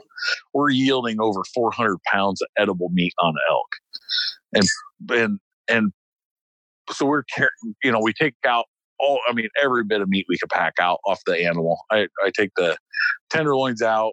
Uh, there's even front loins on the bigger bulls up underneath their front shoulders. Um, there's even a, another little spot. It's about the size of a deer uh, tenderloin, so it's a pretty good sized chunk of meat. Um, uh, but we take yeah we take everything, and I pack out the bones. I like leaving the bones on the the hind quarter and the front shoulders because it I think it preserves the meat better. Uh, we got a walk-in cooler, so it, we cool them. It's usually 90 to 100 degrees during bow season, you know, on the coast. So um, a walk-in cooler is definitely a necessity. Yeah, necessity. So um, I don't think the aging of the animal, like the breaking it down, I don't think that has anything to do with it, in my opinion. Um, I think it's I could take that elk when I want to take the elk. you know, so I can start breaking it down in pieces. Um, and so we're out continuing and we got other people tagged. So it's like, let's go out and get another one. So, so that, that cooler gives us like a time so we don't have to work, you know, we don't have to take, take off from hunting and actually start breaking them down. Yeah, because that's that process in itself. I mean, shoot, just you know, just on a, a deer is hours Yeah. and hours and hours. yeah, and then you got clean up and do, you know to do it right. And we got a, a shop, you know, it's people are like, "You guys do this?" I mean, it's got I got overhead cranes on, I mean, electric cranes with with uh, remotes that drop down and hook up and go up and go, you know, slide them over to a sink and uh, big tables for cutting, you know, for two people to break, you know, two different like two hind quarters at the same time, big table, and uh, so we yeah, we got this whole thing in walk-in cooler, and um, I think I think I put that up in nine uh, not nineties, uh, two thousand eight. I think is when I put that up, and I think we've had. I bet you we're probably close to seventy animals in it so far since. Yeah, and it's not just it's beef, and we do we do our own beef. So we got beef or deer, or bear, you know, elk. So and it's usually our friends and family we charge like 20 bucks donation only you know we can't charge them so it's like $20 donation for a week's hanging people love the $20 you know that's Hell cheap yeah, that's really cheap. And Yeah, the turnaround so- time is probably a little bit better than some of those processors or butchers, man. When when season's hot and heavy, them guys get backed up so bad.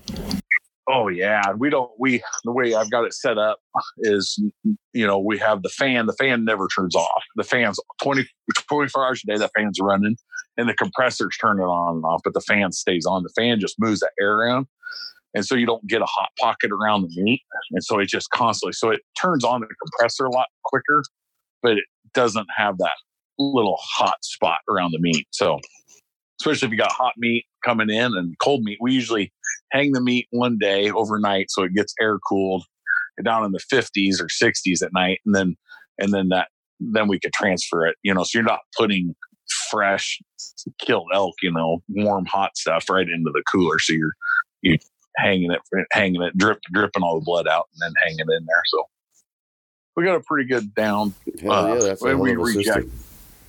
Yeah, we reject anybody's meat that comes in if it's gross or stinks. You know, it's like, nope, sorry. So I, our- I can't smell, so I have to rely on mom. I was like, mom has to be here to inspect your meat. Sorry, I can't smell. So, um, yeah, so she's like, get them things out of here. I don't know where you killed them, but those things stink.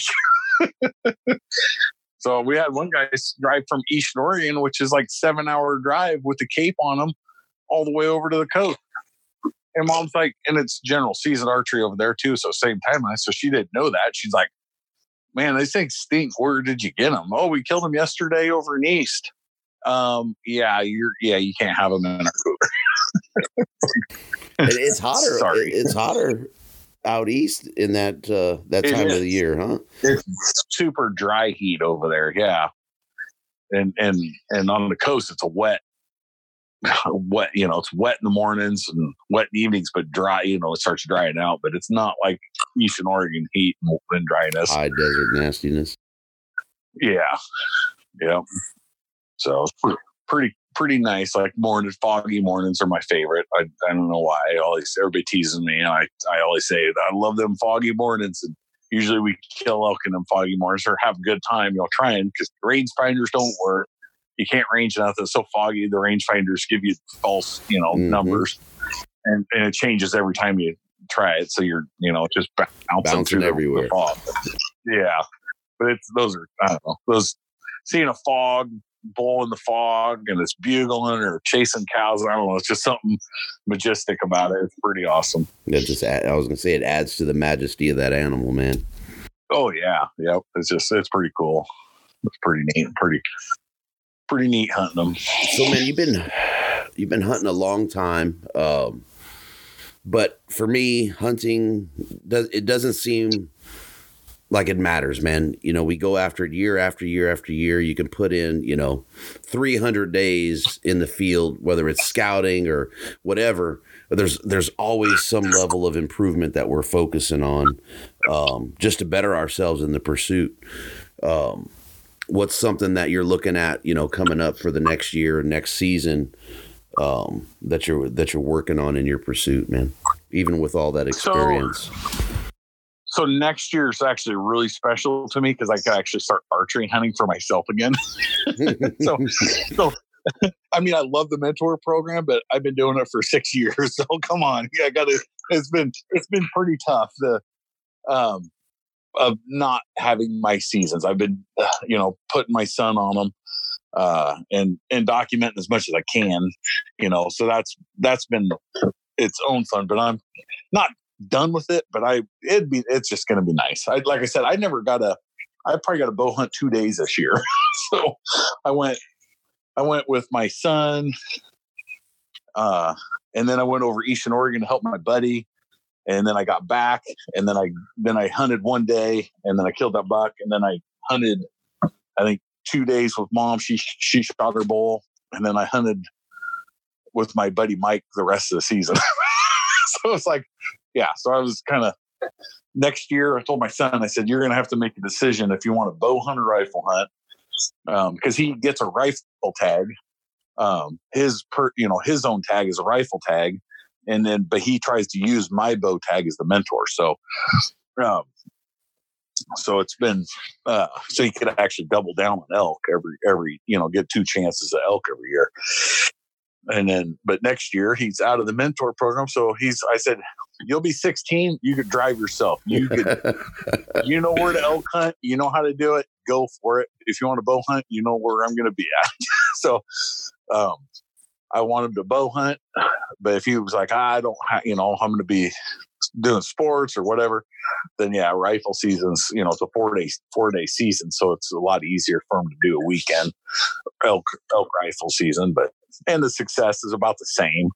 Um, four days, uh, or he'd have two days, two days of rifle season elk, or the you know four or five weekends of elk or archery elk. So, but he's like, I'm going to archery hunt next year, and I'm like, sweet. So he'll have his tag he'll have a bow. I'll have a tag, and I'll have my bow because I can't carry my bow when, when he's when I'm mentoring him. So we got to have one legal weapon between us. So, um, so that's yeah. So it's going to be kind of fun to for him to have you know, so we could actually both shoot, or you know, he could shoot and I could have a bow. Because a couple times I could have shot, I could have made the shot, and where he couldn't, but I didn't have a bow to shoot. so, so it's going to be. I mean, now it's you're you're actually hunting together. So yeah, that's exactly. going to change so, that. Yeah, that's going to change that experience and, and those so memories. Like, and I couldn't say you go that way, I go this way, and we'll meet over there, or like there's the bold bugle, and you go this way, and then I'll follow over here. You know, I'll come over here in case you know if, if you know something happens where he runs away or whatever. Um, mentor, you have to be right next to him, so I can't. I couldn't put him in a position where you know we're breaking the law or anything like that. Especially I wanted to I wanted to film him shooting an elk, so I was right usually right next to him. But um, this year, I think I think on day four, maybe day five, we had already seen like 19 bulls during season.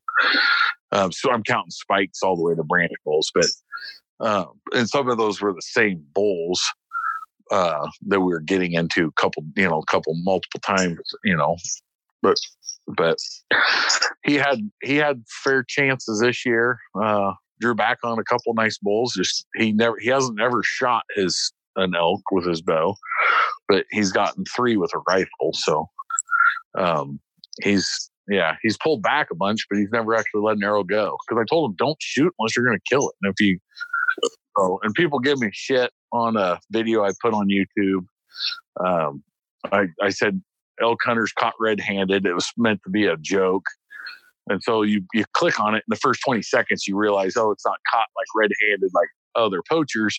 It's caught red-handed because the kid's literally hand is completely red. right. so so it's meant as a joke, and people took it way too serious, and they called me a bad dad and all this stuff because I'm I'm kind of I'm yelling at him for not shooting. I don't know he just cut his hand, and there's a lot of video like so he couldn't grip his bow, and the bull was in there in the range a couple different times where it was like 40 yards on uh but he was he cut his finger so bad he couldn't shoot and then and then the bull got out and i'm like shoot take the shot you know and he's he actually he's at a full draw and he looks back at me because the bull's going away from me he's like looks back at me and he's like dad the bull's 68 yards you know i'm like i didn't know it looks like he was 40 yards from you you know like, i didn't know so he knows when to shoot I've told him don't shoot to, to shoot, shoot to kill. You know, that's I said it's not fun to shoot and and watch one run off with an arrow. You know, you know he's going to die in like three days. It's not going to be a good death. So he, uh, know, he's very patient, very uh, willing to pass up a questionable shot. A couple of them, he, you know, going back in time, he said I should have killed that bull, but that's that's you know shoulda coulda woulda mm-hmm. hindsight's always that so, way in hunting man yeah and and not shooting is a way better hindsight than i should have not shot mm, you know absolutely so so he's making the best decisions and that and i i mean you go back on the first day he you know first se- season he bow hunted with me he was 13 he drew back on a seven by seven and didn't shoot uh, brushing away, no shot opportunity at all. But then I, which I can't show the film because it's horrible. I'm shaking so bad that the, the stabilizer and the camera is clicking, and I'm there's a seven by seven, like think 14 yards. Doesn't have an idea that Andrew's at full draw and he's going to die in like three seconds. And there's a cow kind of blocking the shot, and I'm I'm looking down his arrow with the camera, and it's going click click click click click, and I, you can't even see it. It's so the camera's so shaken that it's worse than that Bigfoot video that everybody replays from the 60s. um, and I'm like, you can see it's an elk and it's a big bull, but you can't see him. You know, you can see him at full draw, but it he doesn't end up shooting. And and uh, like the next day or the day after, he shoots a buck, his first archery kill, and I I asked him, I said, okay, now go back to that seven point. What would he done? He goes, I would have killed it, Dad. And I said, Yep. he just hesitated. I'd rather have him hesitate and and then then shoot just to just to put an arrow in one. I mean, you got to shoot them to kill them, but you got to shoot them where everything in your powers right. perfect. It you know? lines up absolutely, man. If it- yep. If it's not, then don't shoot it. See, I told him it's easy. It's easy to it's easy not to shoot. It's really hard to take that arrow back and and re, you know regret Right. shooting. Yep. That's the shitty part. Yeah, it, So- it sucks. and it's it's any weapon really. I mean, there's not this muzzle loader, pistol, rifle. It's just a bad shot's a bad shot. So Unfortunately, I Um, mean it. It happens, and and I've seen it. I've seen guys take questionable shots, and I'm like, what? You know, thank God you missed. Uh, yeah, you, you shouldn't Yeah. even, you know, you shouldn't even been there. But I think you know that adrenaline hits, the excitement. Oh, I'm gonna, I'm gonna arrow this, and you know, I finally got something down. It's like, man, thank goodness you missed. yeah. I I there's going to be a video coming out with my mom shooting a buck. It's but you could totally see that she was shooting it perfect. That's a nice buck. And uh, I told mom, I said, I'm going to use that video not just to not to make fun of you or anything like that, to show people. And I put a dot, so you don't notice it as much until I put a dot. So I put the so the buck was 12 yards, um, and it was this year's buck, but she so I put the arrow where it hit, and then I put a dot right there, and then I replayed the video back because the video is on a tripod and it's not moving. So that's your control. The deer it moves. You could see she's she's like a, right above the leg, about the first twenty five percent of that deer, and that deer drops. in in a 12 yard shot drops that much where she shoots it right on the top of the shoulder and the buck runs off and the blades just bare you know in an inch. I mean the buck's perfectly fine. Luckily we had a guy that was hunting oh he was probably like a mile away that actually saw that buck the next day. So i have no no doubt in my mind that he didn't survive. He's going to be sore and it's going to hurt yeah but he's not dead it's not running. But um yeah that buck was uh he i couldn't believe how lightning fast he was at 12 yards. I mean mom, of course mom's supposed only 44 pounds but uh yeah i'm i told mom i said i'm gonna use that video and she was kind of she was done. She was like was on a sunday and she's like i'm done. I'm punching my tag. And i go mom you can't punch your tag. I said so we went back in the trailer and she was literally packing up. She's done. She's like i'm not gonna wound any animals. I don't feel good. I'm gonna throw up. She was totally and so i put it on the tv and i showed her and i put my finger right where the arrow hit and then i replayed on the video camera and I said, This is your aim point. That's exactly where you're supposed to shoot them. It's not like you shot them on purpose up high. You were aiming right where I told you. That's the heart. The heart sits right there, right straight in the line with that leg. And you were aiming right at its heart, right where we've been practiced for last year. That you cannot predict where that deer is going to do. No. Yeah. So she, um, I mean, as she, I had to stay, so I had to call my Monday appointments and cancel them. I stayed, I stayed all day Monday just because she's like, she was sick. She was, and I, I've been there. I know the feeling, Yeah, and she was torn. up. And she's like, and then I got a phone call from the next guy because everybody kind of knows everybody about hunting, and and he's like, "Hey, yeah, we've seen that buck going over the ridge over here yesterday." It's like, "Yep." It's like, uh, so my mom felt better about that after that guy called us, and then and then we ended up. Uh, I think I left Monday night, and then she shot that buck her the four point Tuesday morning. So yeah. That was her get Yeah. get back up on that horse yeah, with that she's- phone call. she smoked it. I mean, she's. I was like, well, maybe let's wait. You know, let him go out there about twenty yards because I think we were so close. So we're in a a blind with the whole front window zipped, and the sound, I think, magnifies. It's like a big Pac-Man looking blind.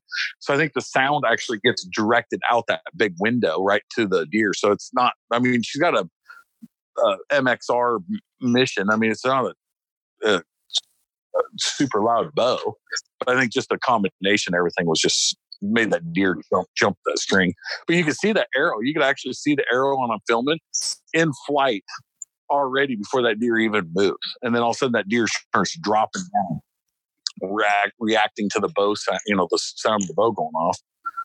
But oh, yeah, it was, and it was a nice buck. It was it was a four by seven, um, kind of a not real wide, but just real thick, heavy, massy, big, big buck. I mean, chasing all the other bucks around. Those are uh, those are good. I guess for a first archery season, right? I mean, you you have a miss like that. A lot of people won't recover, and have that going into you know that animal that she took that shot on, man. Yeah, I put the blind. Uh, so she was up in the blind. I got uh that next. I know it was that day. Might have been the next Monday. Might have been Monday. Um, I put the the block out there and she shot out to 50 yards. I was like, um, you know, 20, 30, 40, 50. I three arrow groups. And I was like, you got to get your confidence up. She was like, my bow, I dropped my bow, blah, blah, blah. She was trying to blame, you know, she goes like, I just made a bad shot. She was trying to blame everything on but that deer dropping. And I was like, let's let's throw three arrows at all these distances, all the way up to 50. And 50 was not even a questionable shot for her. I mean, it was so far into the trees. It just a confidence booster is all it was. And so it, it helped her out because she she pinwheeled that buck the next next day. Which dad dad got on video. I was actually I was pretty I was pretty impressed that got on film. I was thinking, I, I mean, I would have lost a bet if I was the bet money. Man, I, you know, so both my kids play sports, and I was the worst uh, when my daughter was was playing soccer with that. So I hear you. I mean, I couldn't get anything worthwhile on film. I'd I'd just oh, lose all I'd lose all sense, man. You know, get yeah. up, I'm cheering. I'm supposed to have this camera rolling on her, you know, for her highlights and whatnot. And yeah, so I totally get that that apprehension. Oh, and then so after, you know, we get the phone call about Uncle Ken and then Andrew shoots that that buck, you know, we go back and we're we're sitting there. No, I don't think I think we're just still sitting in the blind I don't think we had left the blind to go look. You know, we were just going to let it set for a little bit. Um, and we we go. Uh, I kind of lost my train of thought. So we were we basically we're sitting there and we're re- watching the video to, and I couldn't find it. I was like, dude, we just filmed it. Where the heck is the video that I just filmed you shooting your buck? And then it's like, I didn't film you getting your buck. You know, I was then I was like freaking out, thinking I didn't hit record. Well, I hit record, but I was filming him, and then I went from him to the deer. So at the beginning of the video wasn't the deer, and I was thinking in my mind it was the deer. It should have been the deer, you know. So I was like, oh, oh, good, I got the video. so, and he he he shot it almost in the exact same spot my mom shot her buck. So it was kind of funny that the deer come in and out of the trees to that that setup right there. That's yeah, that's my my goal. I I blew it this year in Colorado and didn't do any filming, but I was so focused on just trying to get you know get into the animals. Um, so next year, man, my mission is uh, I'm gonna document like crazy. So my like my elk hunting is always camera second. Let's kill an elk because it's so hard.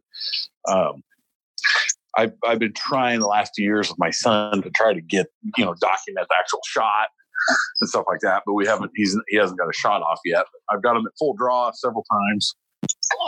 Um, but like this year on the deer, I was like, okay, we're to be in a blind, you know, we got to get it on film. so it was like, a, yeah. And we got, yeah, so we, we got both my moms. Uh, Dad did an awesome job on mom's buck, and then and then I did a good job on Andrew's buck on you know getting it on film and. And I, I got that one, you know, the one mom hit high, you know, I got that on film and, and I wasn't going to show it. I wasn't going to talk about it, but it is, it's, it's part, part, of hunting. hunting. Yep. Yep. And so sometimes just the education. So my whole thinking, I've got 15 minutes of that buck. So that buck's been in the blind for 15 minutes and he's just pushing other bucks and he's pushing does. And in hindsight, I should have just, he was just on edge like the whole time. Like you'll see it in the video. Um, his, he's bristled up. He's, he's pushing other four points out. He's pushing other three points out and he's chasing does so he was kind of already on that, you know, ready to snap at any moment. And I should have probably just waited because we, you know, he, he's been for 15 minutes. We haven't had a shot shot opportunity because he's constantly moving. And so the first chance he stopped, he was at 12 yards, and he was he stood there for maybe two or three seconds, you know. And mom went to full draw, and I'm thinking, oh, she's going to kill him right here, you know. But you know, he was so edgy. I think that's that was uh, the downfall. I probably should have let mom shoot him at farther distances, at that 20, maybe at that 30 yard range. Um, just because he wouldn't have reacted so quick so the sound so is loud. That's nuts though. At 12 yards, man, to to drop, you know, that much to hit that it's, shoulder blade. I, that's just. Uh. Uh, it's yeah, and it so and what's nice is the camera's so still so you could actually see nothing in the background moves except for the deer. So the arrow. So I what I did is I put a red dot right where the arrow hit, and then I backed it up to where he's standing there, and you can see that arrow right where the arrow hit, where the arrow aim point is at, and then where you slow motion it, it, the deer just drops and goes right, and it goes actually the deer backs, you know, drops and goes back, so it actually shoots forward more forward than where um, if she probably would have shot, if he would have just went straight down, she probably would have went still through the top of the scapula and and probably got one lung or maybe just the top of the both lungs. But but where he back, he went down and backed up, it hit like right in that real thick part of the the the scapula where it's like webbed out. It looks like. Is that up on your? Is that one on your YouTube already? No, I'm no? Still, oh, okay. So I, I'm say, I don't remember on, seeing that one.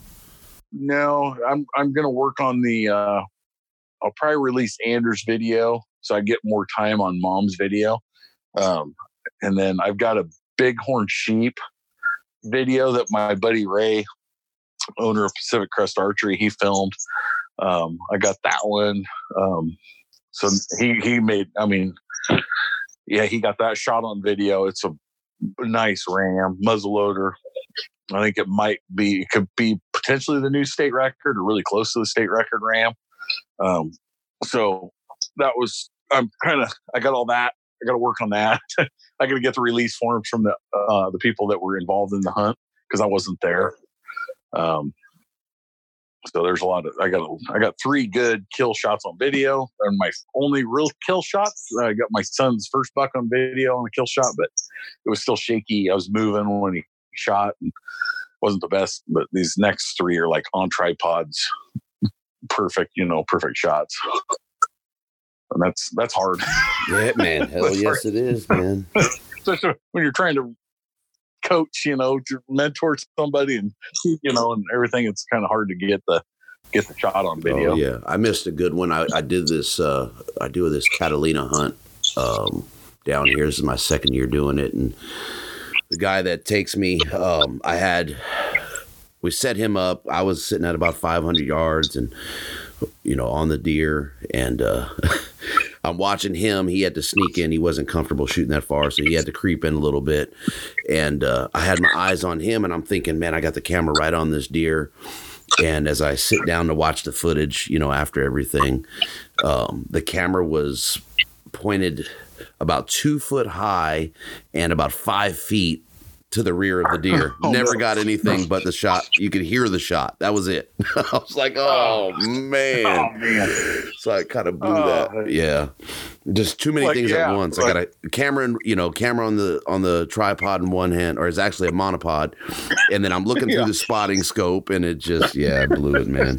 I blew it. Oh, my one, my yeah, my one time with the camera this season, and uh, yeah, I screwed the pooch on it. So, and I yeah, I, I'm so horrible. Like this year, like Andrew opening day, he he went to full draw on a branch bull, and I'm I'm filming, and he's Andrew's at full draw, and my camera shuts down, and I'm like, oh crap, the battery died, and then I so I I turned it off and I turned it back on, and the battery shows full, and I'm like, oh no, I wasn't hitting record, so it was just on standby the whole time I wasn't recording. So I literally by the time I hit record, the bull spins around and runs away.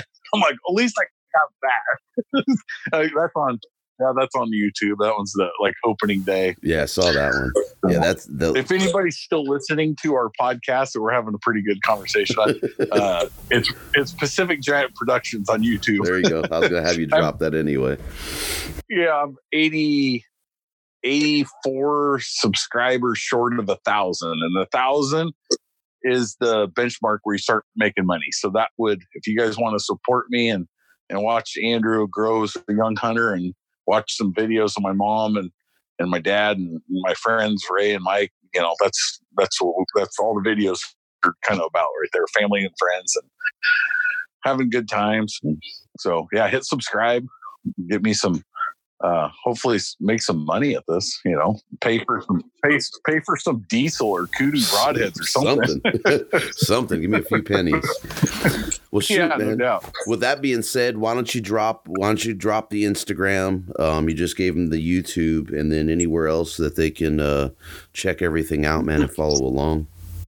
Yeah, you could follow me along at uh, Pacific Giants on Instagram. Um, it's Pacific underscore Giants and then uh, my my name Ray Kosydar. It's on Instagram and you and Facebook, and then YouTube's uh, Pacific Giant Productions on YouTube, and then uh, yeah, that's uh, yeah. Come give me a follow. I, my son started an Instagram page. It's AK Pacific Giants, so he's he's on there now. So he's he's starting to post. He's 15, so um, he's starting to post some hunting hunting related stuff. So he'll be getting a driver's license. So pretty sure he'll have his own camera crew following him around. Heck yeah, man. Well, yeah. Ray, I appreciate the time, man. It, it, it, felt like it was a long time coming. Um, we yep, didn't even really is. get to touch on uh, Ruin in Oregon. So you and I'll have to link up, man, sometime after the first of the year and talk uh, talk west of I the Five Rosies. One I do have one favor to ask for you. Yeah. Um, so I hear you're a black belt dofu. That's my new word is a dofu. It's not. It's like kung fu, but dofu. Because I, I, heard dude. a story, like a little rumor about you. So I got uh, you got to tell that story, dude. It, that was the funniest.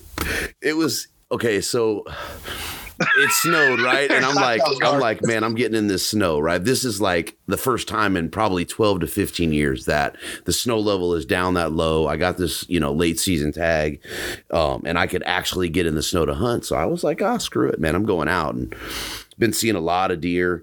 And I, you know, I'm like, for this opportunity, this snow is going to last two or three days here. I'm going to just, I'm going to arrow a deer that makes me work. I just want to work yeah. a little bit. And, uh, long story short, man, I, I, make my way up this hillside, get to this this bench, this flat, and I'm working it. And I, I come around, there's this uh, little cypress, and it's just covered in snow, and it's bent over. And I peek around, I go, oh shoot, we got a couple deer here. So I sat there and watched for a second, and I watched this little uh, little doe funnel down, and I'm like, ah, she's kind of small. There's a little forky, and then this big doe starts to come right towards me, and I'm going, oh, this is bitching. So I, I pulled out my rangefinder and I ranged her. She's at uh, when I first ranged her, she was at 47 yards, and I was like, okay, I could you know I could deal with it. Let's see where she stops, and she stops six yards later, and she's full just front full frontal. And I ranged her again. She's 41. And I go, oh, this is a chip shot, right? So I draw back, let let the kudu fly, and uh, I mean, it just the kudu smoked her, man. Um, just absolutely smoked her, dude. I watched it, so I went in, went in frontal, and it came out her right side, right behind the ribs. Um, okay, and she, I mean, forty-one yards, mind you, right? And she is beelining to me, and. Oh and I'm like, okay, at some point she's gonna see me and turn, right? I'm not behind that little cypress. I mean, we are like right in line, and I'm like, okay, she's gonna turn. Okay, she's gonna turn. Dude, I I kid you not. At six feet, I put my bow out and I went, I did make some weird ass noise because I'm going. She's she was running at. She never saw me. Never saw me. It was the craziest thing. I'll send you the video, dude. It's hilarious. I had posted it Oh my goodness. and I didn't even realize it. And then I watched the video and I just started dying. I go, "What the hell noise did I make?" but it was like, but I didn't want to. I, I didn't want to go like, hey, you know, hey do or ah or anything. It was just, you know, I want her to turn so she doesn't freaking tackle me. Uh, but 41 yards in like zero and a half seconds, uh, four feet from me when I did that, and it was yeah, it's it's freaking comedy, dude. I'll send it to you. Holy cow. Yeah. That's awesome. It was I heard- funnier. so, so Jonathan's the one who told me about Yeah, that I one. figured as much. So I made up the uh, the dope the Dofu. like the kung fu, yeah. Like, Oh, it's the, the the kung fu move the whole you know Yeah, dude, it was That's crazy funny. though. I she never, you know what I mean? It, it she never knew I was there. It was the weirdest thing, and I'm, Oh. I mean, we're we're staring eye to eye, four feet away from my outstretched arm when she finally decides. Oh, I'm gonna stop here, and she just turned and started walking, and then you know did her little bleed out and piled up. But yeah, it was something Wow. else. It was a trip. dang So yeah, it's crazy I'll I'll send that video to you, but you can't share that shit nowhere. So yeah I'm be up on YouTube going Hunter Hunter shoots doe and doe gets revenge it was hey, it was it was four feet from it. She was yeah no doubt she was gonna take my ass. oh, oh, man that's a good one yeah, it was pretty well, I'm glad funny, you got man. that one in there. I'm glad to hear the story from you. Oh, it was hilarious, dude. It was so funny. Oh my gosh. Yeah, Yeah, that's I'll- be awesome. That was nuts. But perfect, brother. I'll uh yeah, I'll let you go, man. And like I said, I'll hit you All back right. up and we'll talk some Oregon Rosies, man, here uh, in, in a month or so. Yeah, that would be great. Yeah, and then uh, you might be coming to Oregon in the near future. I hear, Jonathan. Yeah, yeah, I might uh I might shoot up for that Portland show. Um and then the wife and I go up there every year for the hoodoo shoot, so we'll see what Oh, happens. oh, yeah. so you might come up for the the sportsman show up in Portland. yeah, I might shoot up for that uh for that show. And then Oh, yeah, we're Well, let me know what day because I plan on going up for at least one day. Okay. Yeah, definitely, man. Definitely. Heck, heck yeah, perfect. Well, well, well, thank you for having me on. and- Absolutely, man. It's been a pleasure. Yeah, no doubt. Good, good times. Thank you, man.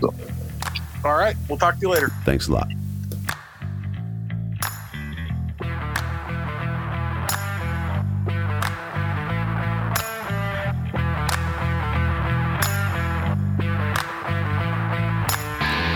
Thank you for listening. Follow and tag us on Instagram at Western Contours. Jump on iTunes, Google Play, and Podbean. Subscribe, leave us a comment, and don't forget to hit that five star rating. We appreciate the support, and until next time, lay them down.